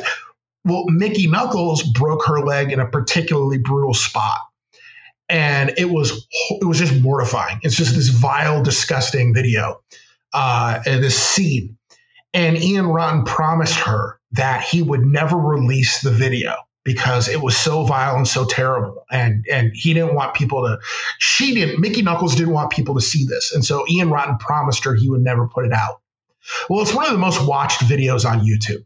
Uh, it's one of the most watched professional wrestling videos on YouTube because Ian Rotten's a piece of shit. Uh, and he's not going to pass up the opportunity to exploit another human being for him to make five cents. And so that's why I asked which Mickie Knuckles incident, because her, her whole career has been getting fucked over by Ian Rotten. has like how is this guy? Does he still run like shows? No, he he was running shows during the pandemic without, Of course he was. of course, without masks, without distancing, uh, because you know he knows better than everybody else. Uh, but the the the last anyone has heard from Ian Rotten was when he got fired by Taco Bell. Uh, because apparently word got out that Ian Rotten was working at a Taco Bell, and everybody like started like people started flooding this Taco Bell with phone calls complaining about him, and he got fired from his job at Taco Bell, and that was the last anyone has heard of. Fuck that guy. Yeah, I'm glad he got fired. Piece of Yeah. trash. Yeah, I wouldn't. eh, Like I said, you know, it, it you. Uh, it, you you get the peak interest where you're like I want to go look don't watch that Mickie it, it it is literally like it's a mugging and it's My God. these guys went out there. I mean, it's it's one thing to I don't see. I, I'm not even gonna no because I was gonna say it's like it, not to condone, you know, someone being you know no selling and whatnot. Like it, what I was trying to get at was like there's receipts. You know, we all know what happens, but it's it's usually like a one and done. This goes far beyond that, Tom. It is it is it's almost like I said, it's downright disturbing. Like watching these guys after the guy just wrestled like what like Jim it was like a 20 minute death match to have to have these guys come out and his son and beat the shit out of this guy. Like I mean beat him up. It, it is how the guy honestly even like didn't get like more hurt than he probably already was is amazing especially after the ladder spot. It is like it, it was just atrocious and it's all because of Ian fucking Rotten. It- God fuck that damn. guy yeah I I I don't understand deathmatch wrestling to begin with. um, I don't understand how people enjoy that. Um, I've never really understood that. Even Nick Gage, uh, but like even with Nick Gage, I mean, say what you will about him, he besides the David Arquette jugular thing, I mean, he's he's fairly, I wouldn't say safe, but he he's gonna take care of you the best that he can. And but uh, yeah, I did. Uh, I had a hard time when I was doing uh, New Jack material Uh, I had to watch that Gypsy Joe one, and where he's like teeing off on his head with a real bat, and you're just like, no, thank you. Mhm. Yeah, he definitely tried to murder Gypsy Joe. Oh, yeah. two ways about it. Yeah. Was attempted murder. I'm, I'm surprised. that, Uh, I'm assuming New Jack and him were buddies. Uh, no, Really? As a matter of fact, no. Ian Rotten uh, was pretty much disliked by everyone at ECW. Uh, yeah, he, he did not have a long career there. Um, he is very easily forgotten. Uh, did not make a lot of friends, and I, I think for good reason. I think he's he's just as a human being a piece of shit, uh, and then in a business that tends to foster pieces of shit being pieces of shit. I think it's a, it's a bad combination. Jesus Christ. Yeah, fuck that guy. And he wouldn't pay people too Yes, stiffs Yeah, yeah. wrestlers quite often. Yeah, all the time. Yeah. Yeah. shooting on guys like again like Low Ki taking liberties in the ring shooting on guys uh, as a promoter stiffing people very frequently um, yeah kind of again notorious in the industry for being an absolutely horrendous human being On that note, Uh, Tom, I don't want to follow any of that. speaking of terrible human beings tom Well, um, my two, uh, and I'll start out with just um, I went I went an old school route, uh, and I couldn't think of one of the the biggest assholes, uh, uh, probably around, still around, still doing it, is none other than the legendary 16 time champion himself, Ric Flair. Um, there's a lot of debate that Ric Flair is one of the greatest wrestlers of all time. Uh, that can be debated, um, possibly for another show. But um, because I think Jim made actually a really good point. Like, how can you be a 16 time champion when it's already predetermined for you? Um, so, like, are you really that great? Um, so, before I get into his assholeness, um, uh, some of the reasons why Flair is not liked amongst the wrestling community. Uh, Hart was very outspoken about how very routine he was. Um, whether you, you know, uh, whether his matches with Steamboat or with Hogan, with whoever, he always pretty much had the four, like four same spots throughout his whole entire career. And it would actually like annoy and piss off a lot of wrestlers because they wanted to do like obviously more. Um, he's notoriously known for like shooting down like spots in the ring. Um, probably because he can't do them. Uh, so he wants to, to, he probably wants to just maintain his like greatness. Um, he, he tried to get David Flair, uh, obviously like into the wrestling business, which was uh, a failed attempt. But uh, according to like numerous um, people in WCW, he was like stepping on, like stepping over everybody, young talent included, to get his like bloated dipshit son. Like a wrestling spot, and I think what, didn't he win? Didn't David Flair end up winning the hardcore title? Right? yes Mhm. Jesus Christ. Um also here's here's where we start heading into asshole territory. Uh he shits on nice guy Mick Foley for like no reason. Uh he just he's been like on multiple times he's he's ripped Foley apart. Um he's stated in his book and in interviews that hardcore wrestling's not credible.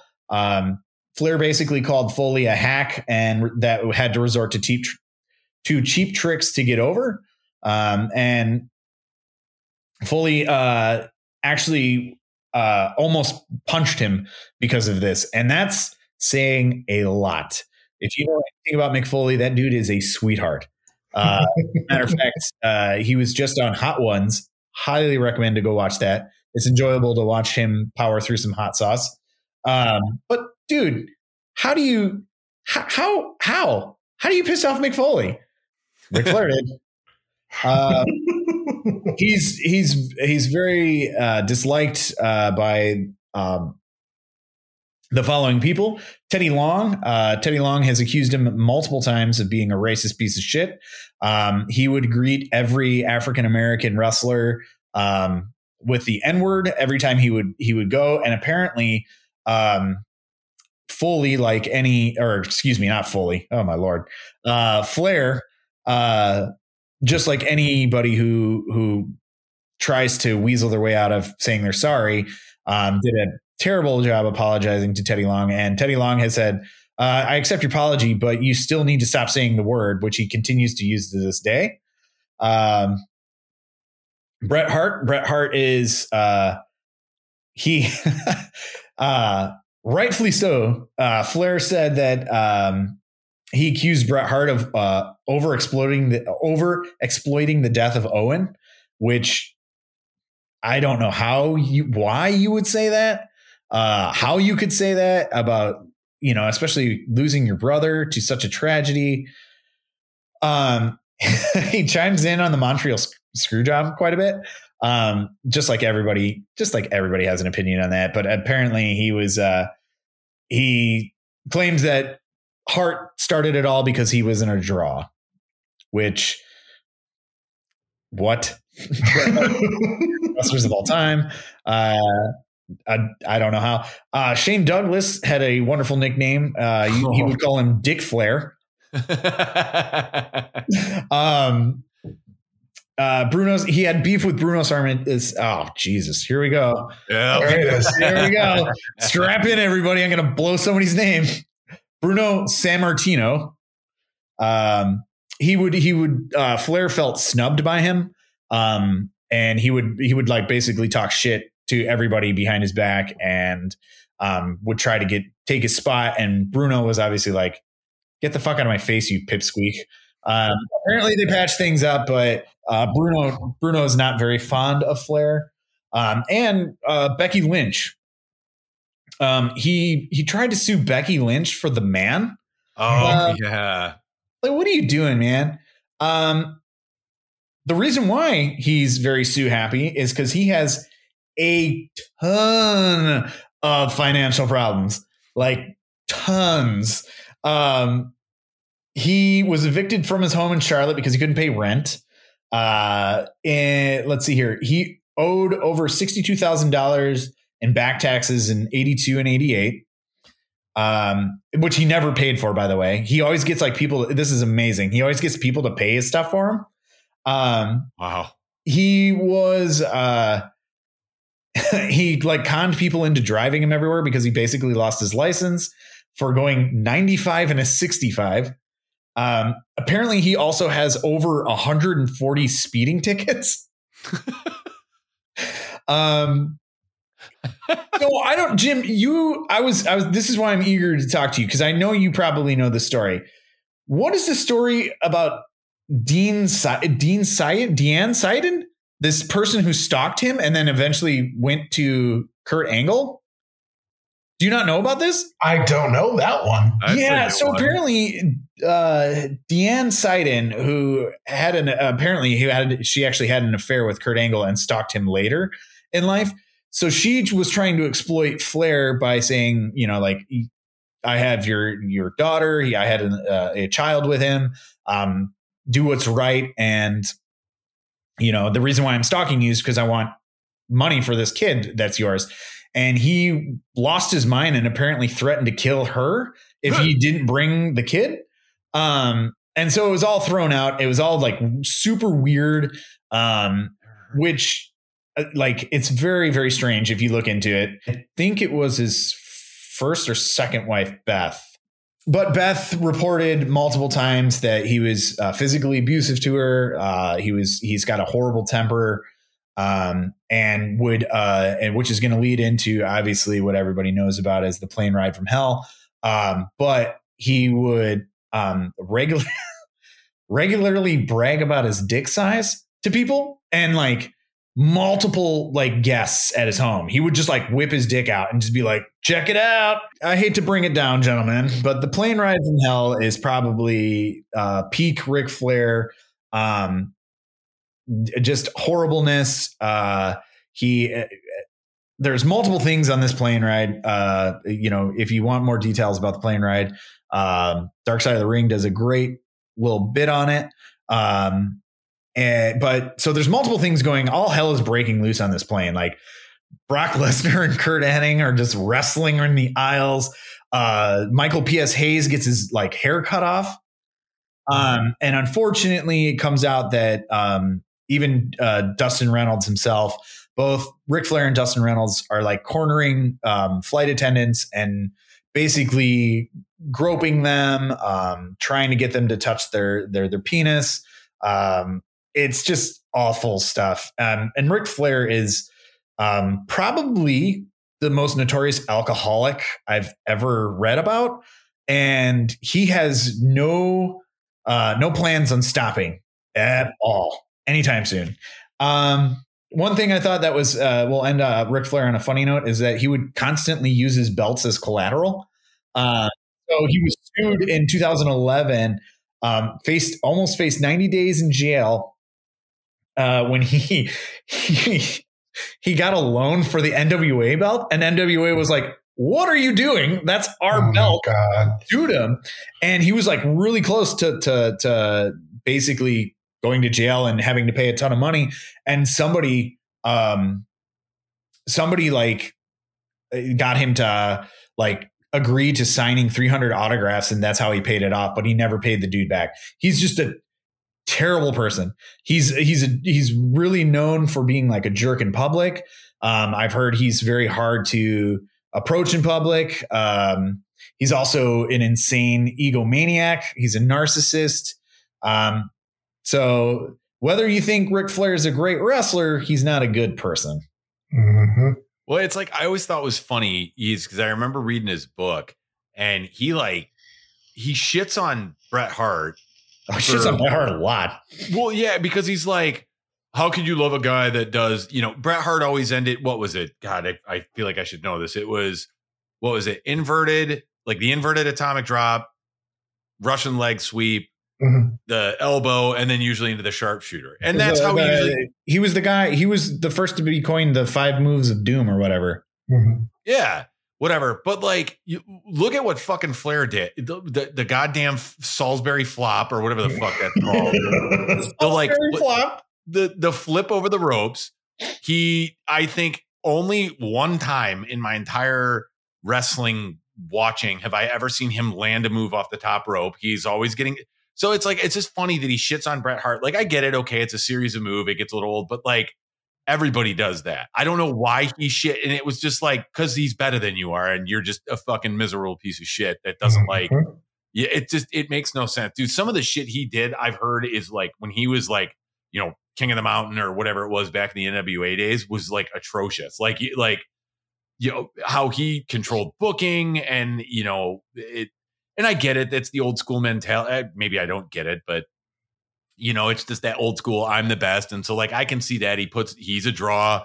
And he did that and all this and that, but like I've say I just I've heard all that stuff too, Tom. That he's just like an egomaniac, like just it like it was my way or the highway. And yeah, oh man. I Uh, think he he he goes on record saying that, um, and I can't remember. Wilt Chamberlain has uh like an absurd number Over a thousand. Yeah, over thousands of women he slept with, and Ric Flair claims that he's beaten his his record. But there's also a lot, a lot of reports about him being like super aggressive and super gross, very forceful on women. Um, I mean, I hate I hate to make any kind of excuses for that behavior, but back in the 70s, man, you want to talk about wild, you know, wild wests, you know, that was the boys being boys. Mhm. And that's, uh, he, I guarantee he got away with some very, her, like heinous and horrendous things. Well, he's he, he. For me, one of the worst things he ever did was what he did to Chris Kanyon. Um, which I, I don't know if you guys know the story, but Chris Kanyon was on after Chris Kanyon was fired by WWE. mhm. He was on the Howard Stern show, and he was making his case that he believes he was fired because he was gay. He believes that they found out he was gay, and, and that's why they fired him. Unprompted, unprompted, Ric Flair calls in to the Howard Stern show, and on air says to Chris Kanyon, "You're just not a good wrestler." You weren't fired because you're gay. You're just not good at, at wrestling.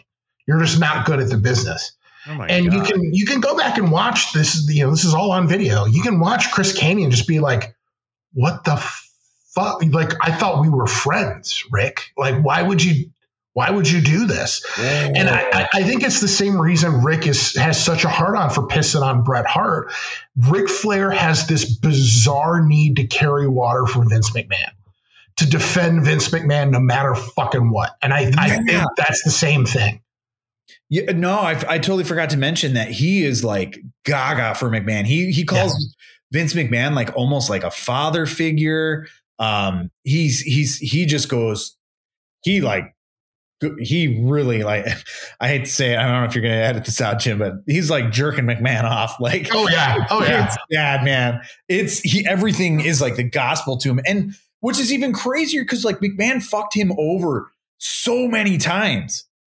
I, I knew there there was definitely a period I know where where it the you when Flair was in WWE or WWF at the time or whatever, and he kind of went back and forth and back and forth. But like, what would I guess like what would McMahon do? So I lost track of like it's you know I didn't really discover I the Flair that I really truly remember was the um the run he had with Macho Man where he was like he was putting himself in those pictures with Elizabeth.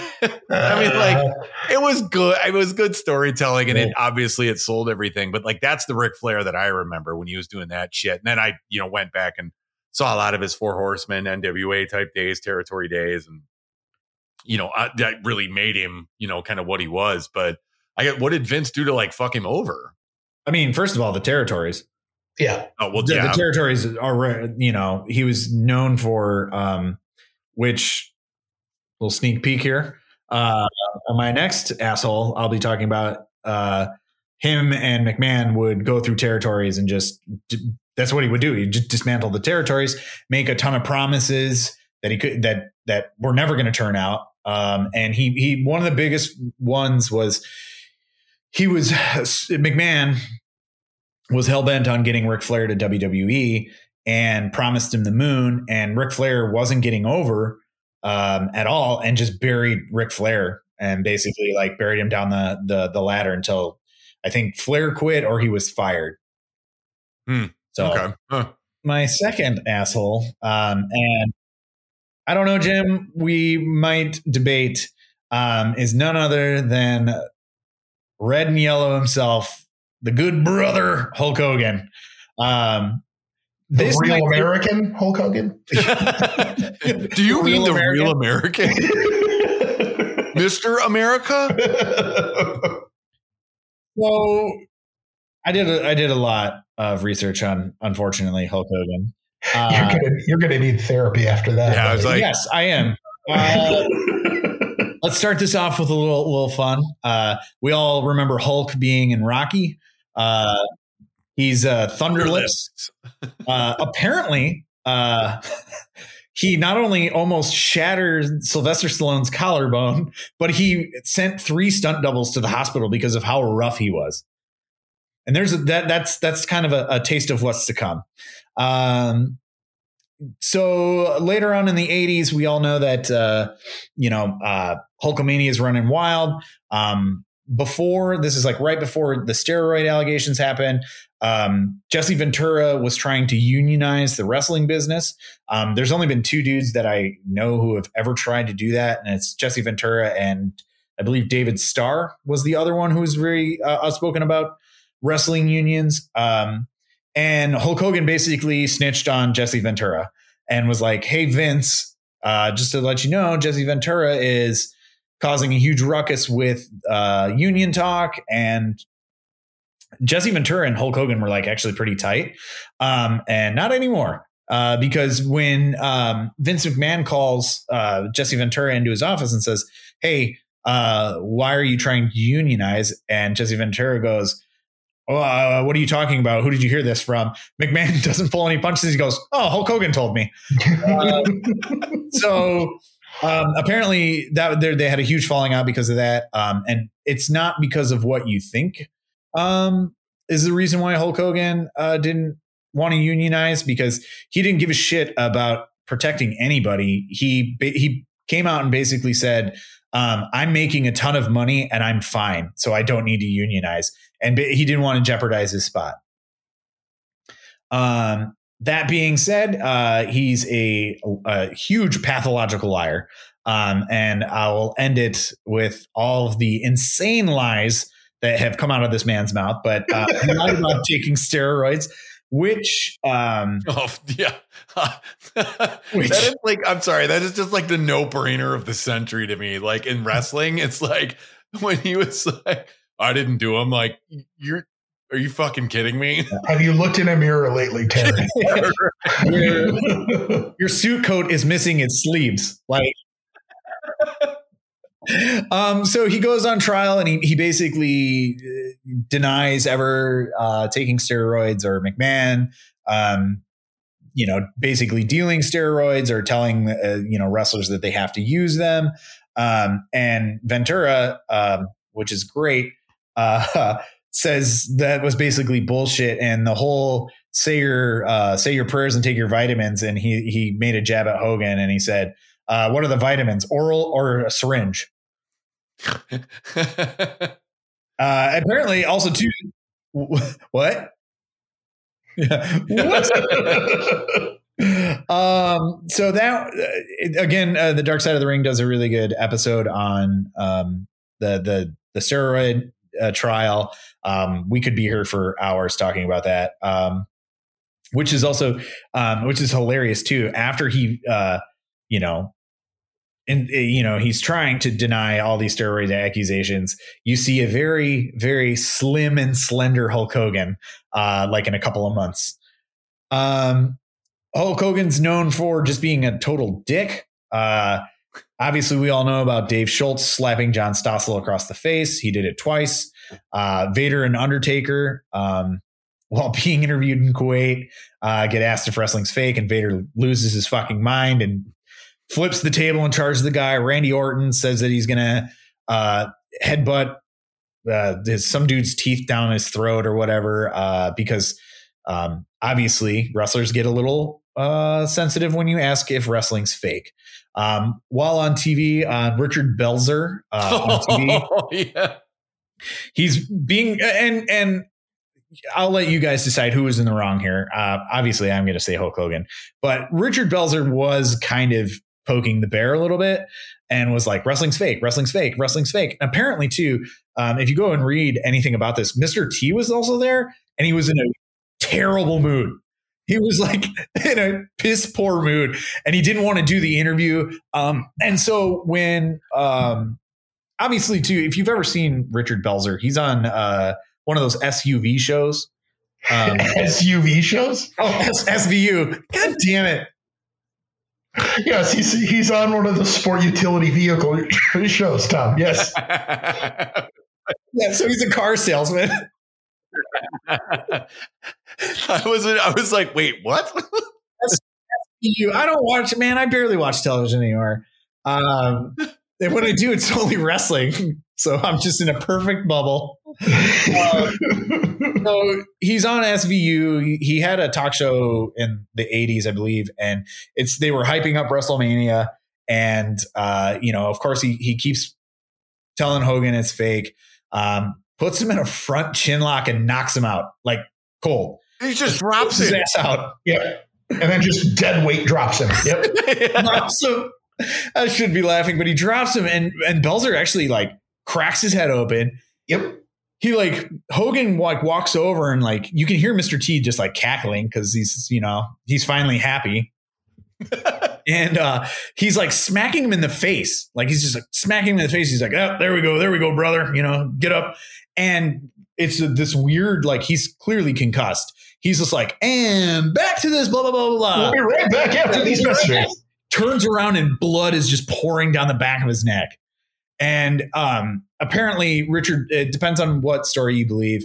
Um, again, I believe Richard Belzer. Apparently, he was like, All, I, I'm good with just an apology, and Hogan wouldn't do it. And then he sued Hogan for like $5 million and they settled out of court. Um, Hulk Hogan obviously will tell you a different uh, story. Um, He'll say it was Martians or something. yeah. Because Hulk Hogan can't not lie. He can't not make up some fantastical lie. Oh, it's oh, it's coming. Just you guys say. I can't wait for these. um, he also he uh, he also believed you know in the whole Brett screwed Brett Um, he believes that uh, that it happened in WrestleMania 2000, and it did not. Uh, he said that Canadian fans were also chanting Brett screwed Brett. They weren't, uh, and um, he, in his words, uh, despite supposedly being the greatest wrestler of all time, Hart was held down by little teeny Shawn and was embarrassed. And that's why the Montreal Screwjob happened. Lie number two. Uh, Hogan almost gets stabbed to death. Just kidding, brother. He makes it up. Uh, apparently, on Joe Rogan, he says that he went to Puerto Rico and wrestled like three months after Bruiser Brody was stabbed to death. And Car- Carlitos Colon, or wait, what's his name? Carlos. Carlos. Sorry, guys. Carlos Colon basically Okay, came out and said, uh, "Yeah, he didn't wrestle here for like four years after that happened." Hogan also uh, says that he was approached. Oh, by the way, that was lie number three. Uh, line number four, he was approached to uh, fight in the UFC. Um, line number four, just want to throw that out there. Uh, he was an egomaniac in WCW. Uh, Peak Hogan Oh is the fucking worst in WCW. Um, getting to that, um, he's known as like the great politician uh, because of how many people he like screwed over. Here's the list. Uh, he refused to face Randy Savage at WrestleMania 2. Um, he refused to face the following wrestlers Jake the Snake, Curt Hennig, Bret Hart, Shawn Michaels, Ultimate Warrior. Uh, I wrote LOL after that because of the WCW uh. Uh, Ric Flair, Jeff Jarrett, Billy Kidman, Randy Orton, Vader, Sting, Kevin Nash, Yokozuna, and The Big Show. And the list goes on and on and on. Um, obviously, you guys probably know uh, a lot about the death of WCW. Hogan and Bischoff are like 80% of the reason why WCW folds. Um, uh, let's see here. Um, uh, he said some pretty outlandish things when his son crashed uh, his car and Oh pretty much God. crippled his friend. Um, he basically blames uh, his name's John Graziano.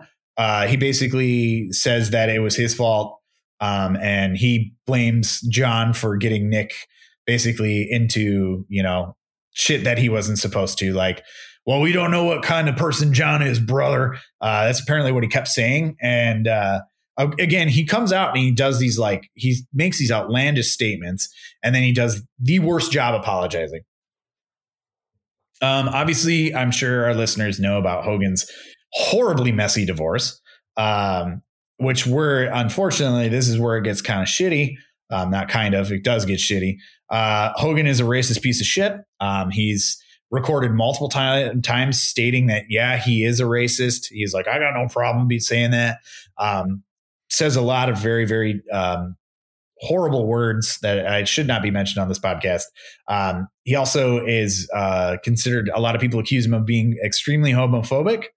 Um, again, um, he uh, lie number one thousand. He said that he to fight that he was like, "I'm not homophobic, brother. I've been." And I don't know what this means. He's like, I've been fighting pride fighters for 20 years, even before pride was a thing. So He's so fucking dumb.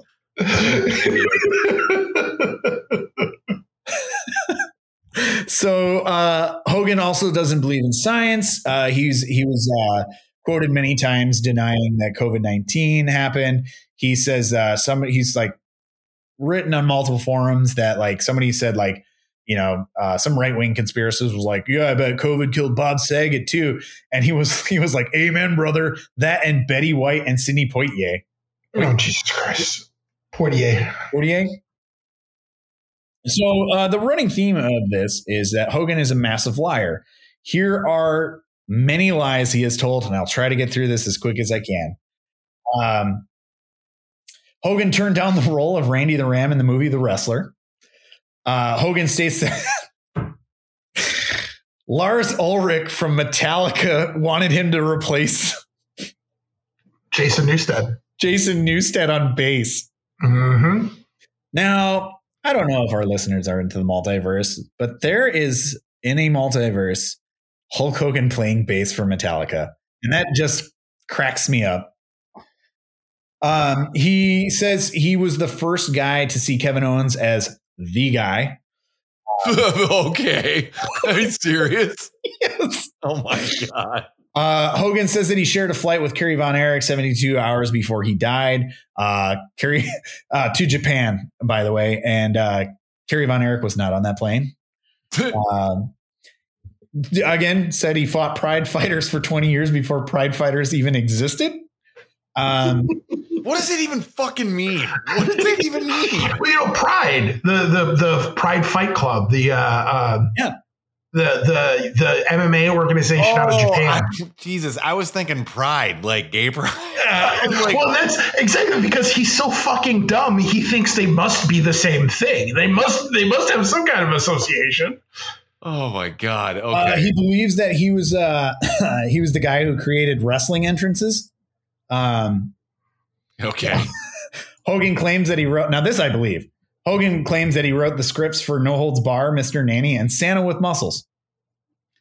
He Very did. There is, He did. I do believe that is true. I believe him and Vince McMahon supposedly like locked because they got it like something with no holds barred is it was like they got the script they didn't like it and Vince and Hogan like put themselves into a hotel room for like 72 hours and rewrote the entire thing or something like that that there is some truth to that and it was like it one of the one of my other favorite podcasts that I listen to other than this one uh, is uh, eh, how did this get made? And they do that episode, and Jason Mantzoukas like talks about it where he's like, I can only imagine the amount of cocaine that was done in that room. Oh my god! Get through. They essentially seventy two. It was like three days straight that they locked themselves in and did massive rewrites. Jesus Christ! I swear to God, I thought you were going to finish that sentence with cocaine. Uh, they locked themselves in for in a room for seventy two hours and did massive cocaine. It was because that's a much more plausible, and it would explain a lot. Honestly, They probably did as well. They somehow just managed to write a, a horrible fucking movie script at the same time. Moving on with his lies, uh, Hulk Hogan uh, tells that uh, tells everybody that the Undertaker has permanently damaged his neck neck after a botched tombstone pile driver on a chair. If you see it, he is protected as fuck uh, in Mhm. that in that spot. Uh, his head doesn't even hit the mat. Um, Hulk Hogan wants you to believe that he batted a uh, 7-14 in the Little League World Series. Uh, Hulk Hogan claims that he passed on the George Foreman grill. Mhm. Uh, That is true. Uh, no, it's not. I thought it was supposed to be the Hulk. it- nope, it was always it was always going to be George Foreman because in the days of the internet where the internet didn't exist, he would go to conventions and just lie and say, "Yeah, I was I was I was the George Foreman guy before or the Oh, yeah, really? Oh, I thought that guy." one was true. That he was they they he turned it down. Nope. He he it was always supposed to be George Foreman. Um and he everyone was just like once the internet came out, they were like, oh, he's a he's a liar. Um Hysterical. and uh claims that he's re- he wrestled 400 days in one year uh because of the time difference. So apparently he's a time traveler. And Jim, uh, this one's for you. Uh, last lie, the greatest lie that uh, he ever told was that Elvis was his number one fan. Yes, Elvis loved him. Loved him. Which is funny considering he didn't start wrestling until after Elvis had died. That's the thing about Hulk. That's what kills me about his lies is they're so easily fucking provably wrong. it's just it's so like how fucking dumb do you have to be to lie about something that can be e- like lie about shit no one can verify. Don't lie about shit that anyone could look up. yeah, right. Jesus. I don't know. There was so much to like unearth with Hulk Hogan. Um, and apparently the Joe Rogan podcast, it they're the, he is just spouting off nonsense. He is just going crazy, and everyone's just like, "That didn't happen. That didn't happen. No Mhm. liar. No." that maybe happened, but that didn't happen. And like, so I think Jim, obviously, I think you're the winner for the the the biggest asshole, but uh Hogan is just a lying piece of shit. And he did whatever he could to stay on top. Um, I, I can't stand liars. I think they're the some of the worst people in the world, especially when you lie that much. Um, and it's yeah, he he used his his power, his Hulkamania, uh, to basically destroy anybody that that got in his path. He was so oh man, he's so gross about the things that he wanted to like like if you guys remember, obviously you do. Um, case in point, Sting. When Sting was like white fucking hot, he was just like, no, I will. He like basically refused to lose to Sting.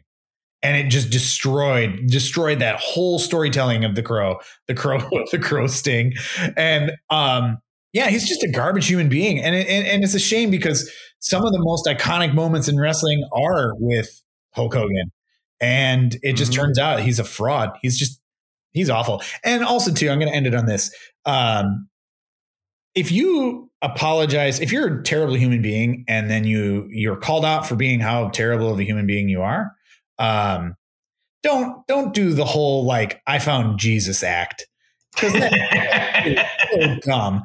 Like mm-hmm. just own your mistakes. Just apologize. All you have to do is apologize. Sorry, I I I don't know what I was thinking at this time. Maybe I did too much cocaine while I was writing Mr. Nanny. Um, don't don't don't apologize by being like I'm born again, brother. Like Jesus Christ is my brother. Like, but like seriously, knock that shit off. It's a weak ass excuse. It's a weak ass apology. Be a man and apologize.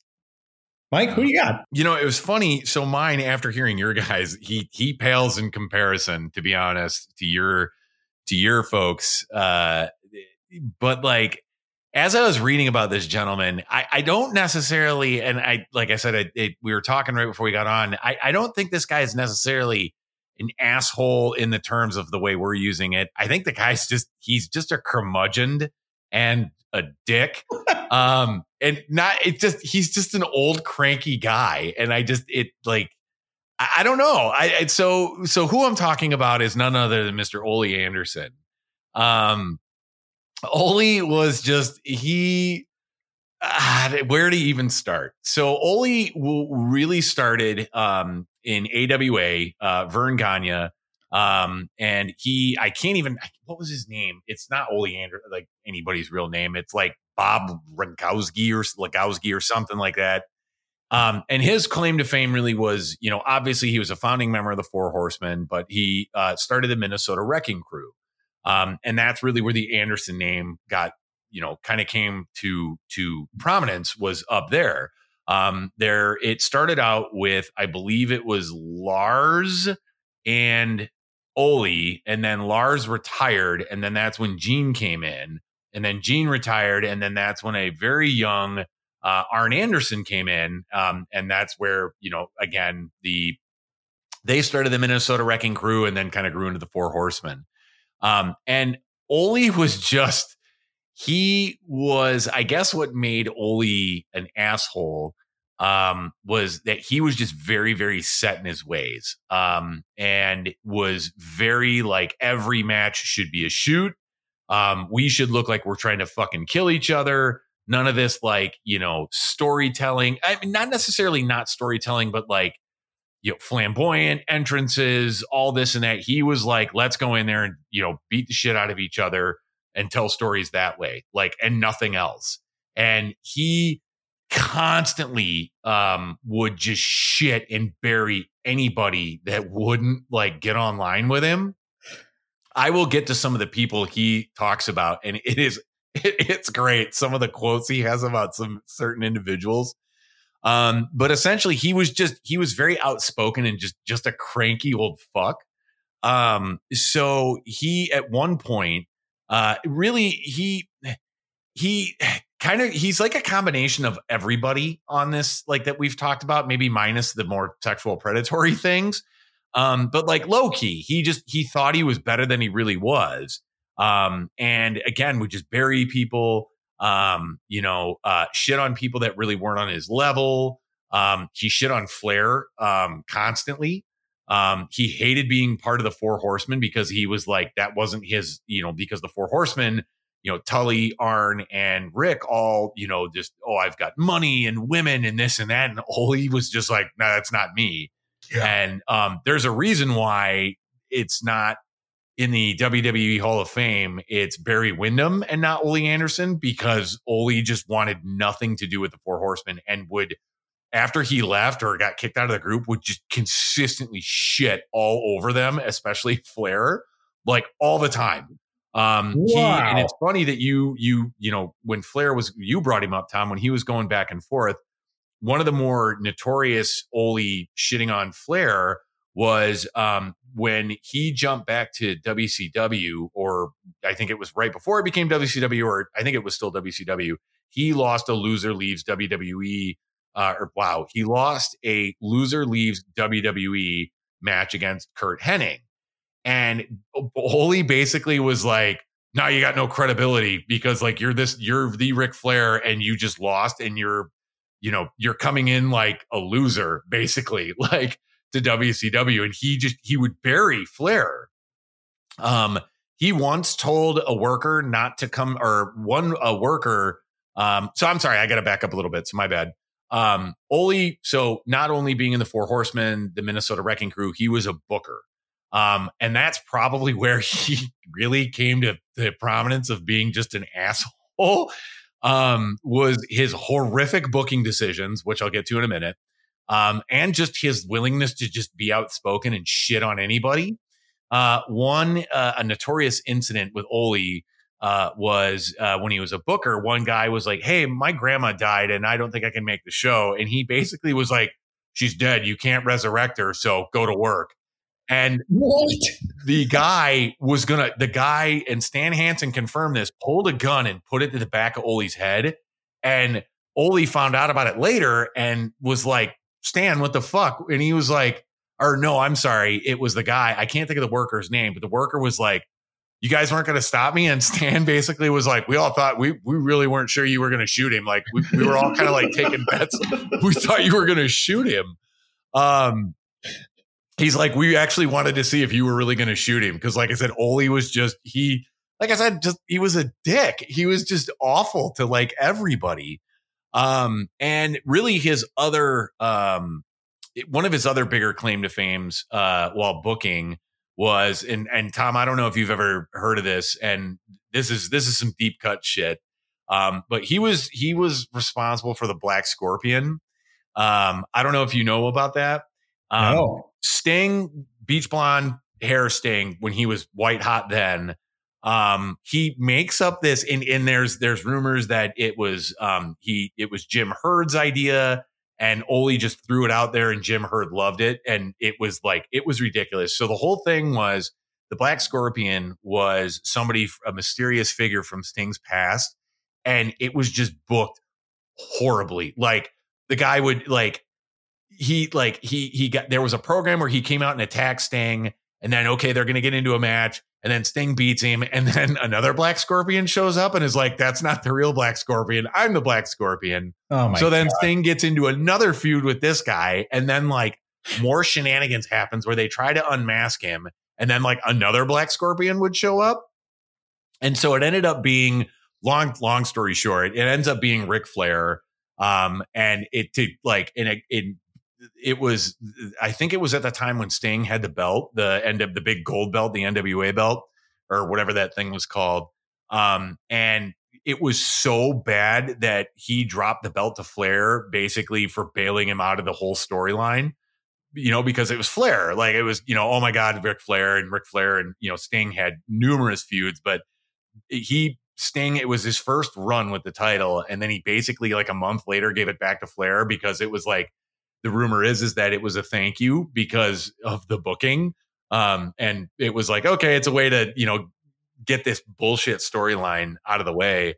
Um so yeah he uh i guess at one point when he was booker with wcw in less than a year he lost 6.5 million dollars on bad booking decisions Um, and they that's when Dusty they basically were like, "Get the fuck out of here, dude!" And they brought Dusty in, and it was like trying to save a sinking ship uh, at that point. Um, he he really hates everybody, basically. Um, his so you brought this up, Tom, with you know, kind of well, not necessarily with Hogan, but with Vince McMahon in the territory days. Um, I don't know if you've ever heard about Black Saturday, Tom, but that was essentially when McMahon bought like I don't know how much it is, Jim, but like a number of the territories, one of them being Georgia Championship Wrestling. Um, and word on the street was that when the Brisco brothers agreed to sell their shares to McMahon, Ole Anderson was so pissed off he put a hit out on him. what? Mm-hmm. He offered, and then he offered up a bounty to bake. Like basically, it was like go in the ring, and if you can like break any bones in their bodies, I'll give you money. Like, oh God. oh, yeah. Ole, Ole was not some guy, man. Um, he, oh god, he was something else. Um, so i am getting to the point to where, I mean, you, paint the picture of this guy, like he's just like again, not he's just a cantankerous old dickhead. Like he's just a miserable prick.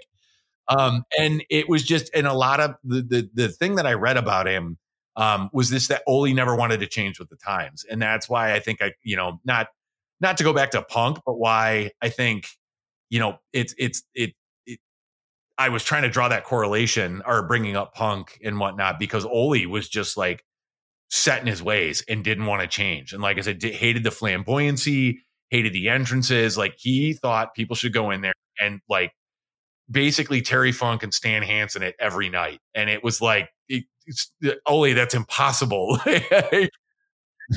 Somebody's going to die, Ole. Yeah. Someone's going to die from doing this. Um, so really what also, um, you know, before I get into the, some of the gems that this guy said about everybody, um, his, his probably, I think his biggest thing that he ever did uh, was he put out a book in 1992 and it was it's called inside out how corporate america destroyed professional wrestling and it's co-written with him and a gentleman named scott teal i'm unfamiliar with him but basically ole literally just pulls the curtain back on everything and shits on the entire wrestling industry and like blames people for this blames so and so for that and like just does himself absolutely no favors. And like at this point, like the four horsemen want nothing to do with him. I, anybody that's ever talked to him wants nothing to do with him because he just he literally just shits on anybody anytime he opens his mouth.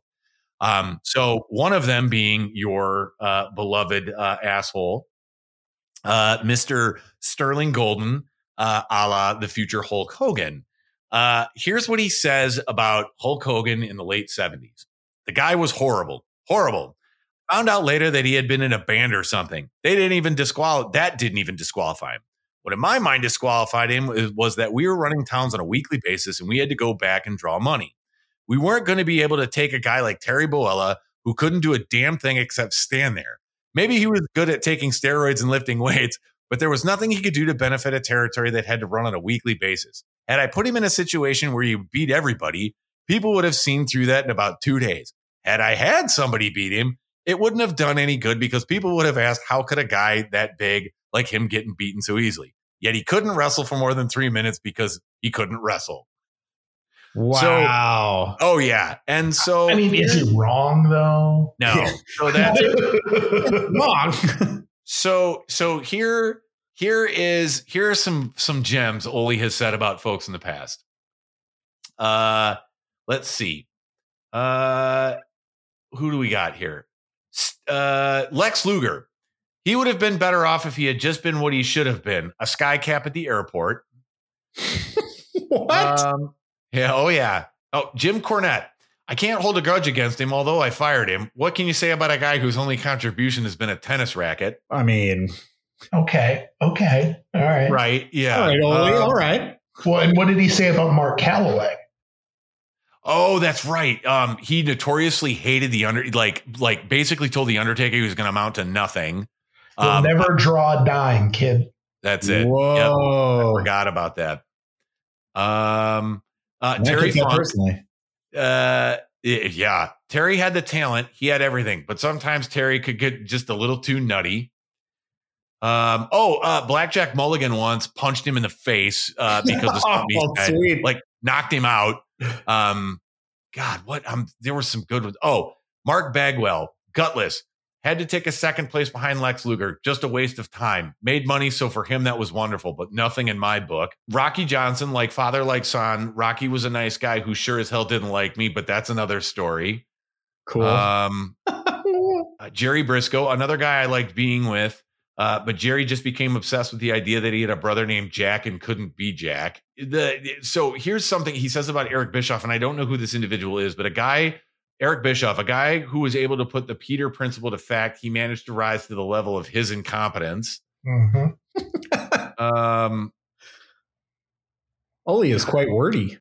oh god, dude, he like it's just everything I've ever read about him is like literally you ask him anything and he just shits on people. So yeah, uh, Mick Foley, a hardworking kid. I didn't approve of what he did. I didn't like it, but he made money at it. Um, yeah. So Like again, I, I, I an asshole or just a, just a miserable prick. It's it's hard to say, but he he basically like it just it it the biggest thing probably was that he really did or is known for was the book. Um, that really just it really was like the first.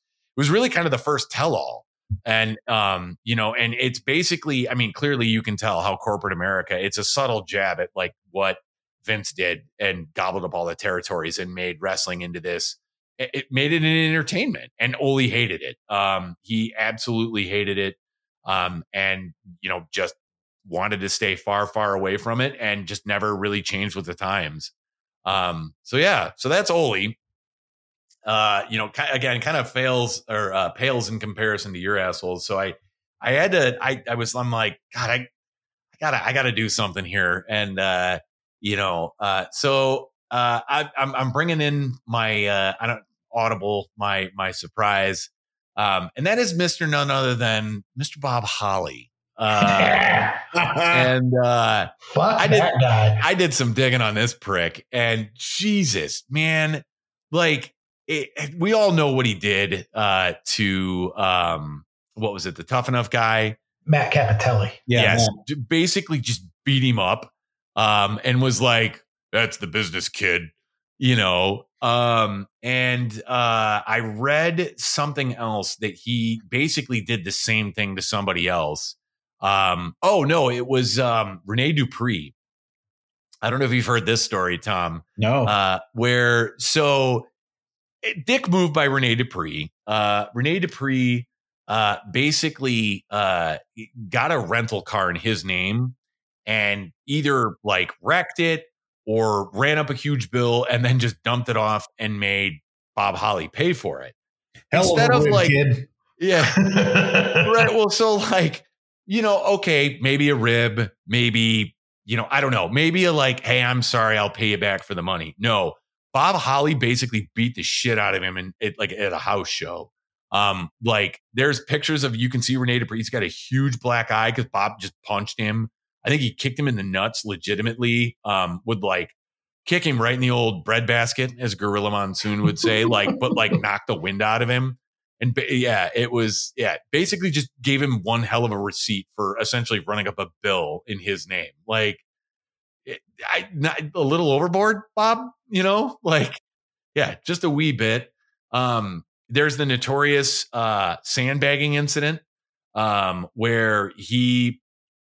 Do you remember that one weird moment where Bob Holly got a title shot with Brock Lesnar? Mhm. Um, Oh and- yeah. it was because uh, he, for some odd reason, just didn't believe the hype with Brock and just didn't. I don't know if it was in a bad mood or something. Uh, but he Brock went to go powerbomb him, and I to me it looks like he's one hundred percent sandbagging him because like Brock Lesnar's a strong guy, but like.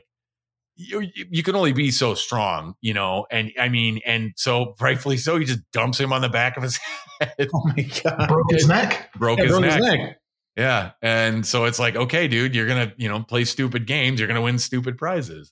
Um, but there are just numerous stories of him just, just, you know, it's, it's having respect for the business is one thing, but like going out and again, putting your trust in someone. And, you know, that it, it, it, I remember, I think all three of us watching that Matt Cappotelli tough enough Mhm. where even he is like, I, dude, I thought we're supposed to trust each other and not hurt each other. He's like, I know that this is a physical business, but like, he he he beat him up. Like Mhm. for what? For what?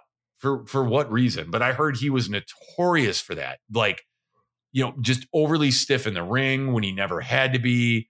Um, you know, if it was just, it was, it was almost like Scott Steiner esque of like, what mood is Bob Holly going to be in? Mhm. um, you know, and it was just like how he got as far as he did and is, is like carried on as long as he did. And it's, I honestly think the attitude era gave him kind of carte blanche to do that shit. Um, just because I mean, look, I mean, good Lord, look at what everybody was doing in the attitude era and, you know, what Vince was allowing to do. And ha ha ha, you know, like, yeah, he's teaching the kid a lesson, you know, and so, yeah. So, I didn't want to read anything on him. I just knew all the stories about Bob Holly. And so I just, I knew he definitely is an asshole and he's not just a miserable prick like Ole. But yeah, I, I don't know if you guys have anything to add on Bob Holly, but I've, I've just, I've heard nothing but like just awful things about that guy. Like that he's, he's just a dick. Well, my, my favorite story that I've heard about Bob Holly is that apparently he and Steve Austin were were road buddies. They they traveled together, and once Steve started kind of taking off, he kind of started separating himself from Bob Holly, and Bob never got over that. Like Bob Holly's bitter to this day about the fact that Steve Austin like moved on from him. It's like, well, yeah, because you're a fucking anchor, man. Because all you are is dead weight. Like he's like and Bob Holly's another one of those guys who just he thought he was so much fucking more important than he really was. Yeah. You know, I, I, I the the wrestling industry was in no way, shape, or form advanced because of Bob Holly's contributions. yeah. if, if he never fucking existed, nobody would ever know the difference. Yeah. Yeah. Good old Sparky Plugg really fucking moved Exactly. the needle. Yeah, the new Midnight Express, beautiful Oh Bob. What a joke that was. Was that with Bobby Eaton too? No, it was it was Bob Holly and uh, uh, uh, Bill uh, Bart Gunn. Oh, that's right. Oh my God. What a Mhm. joke that was. Yeah, they were fucking horrendous. So yeah, yeah, Bob Holly can can go ahead and eat a giant bag of dicks. Uh, he's just he's, he's a terrible fucking person with way too big of an ego. Yeah, like, and you're you're just, just accept that. Like, I mean, you got guys like Scott Hall that you know he was like, "Yep, I'm a mid card guy." You know, he's like, I it, I think he said on numerous times where he's like, "I never really wanted to win the world title. I knew what I was." You know, I had a big day back in the you know in the 70s and you know in the territory days or 70s, like early 80s, etc. You know, he's like, no, I'm a mid card guy. Like. Bob Holly was lucky to be on the mid card. And I think, like I said, the biggest thing he did was with Brock Lesnar, how that ever happened. The thing that kills me about Bob Holly is how, like I said, not only did he, did he think he was so fucking great, but you mentioned Scott Hall. Scott Hall was like notorious for wanting to lose to put guys over, right? You know, like Sean Waltman's entire career is because Scott Hall was like, no, I want the guy, I want the kid to go over. Bob Holly was never trying to fucking let somebody else go over. He was all about protecting himself and making himself look good. And again, then you're you're buying your own fucking press, and you know you're you're you're you're building yourself up into something. It's, it's a business, man. It's predetermined. You're not actually a badass. And the one time he did have a real fight, he got knocked the fuck out. So maybe maybe check your ego a little bit there, Sparky Plugg. That'll wrap it up for this episode, but come back next time for more news, analysis, and of course, Spotlighted Wrestler of the Week. Big thanks for giving us a listen, and a super thanks for subscribing to this podcast so you can have our dulcet tones delivered right to you each week. Feel free to leave us some feedback on your podcast delivery platform of choice. On behalf of Mike and Tom, I am Jim, and we are out.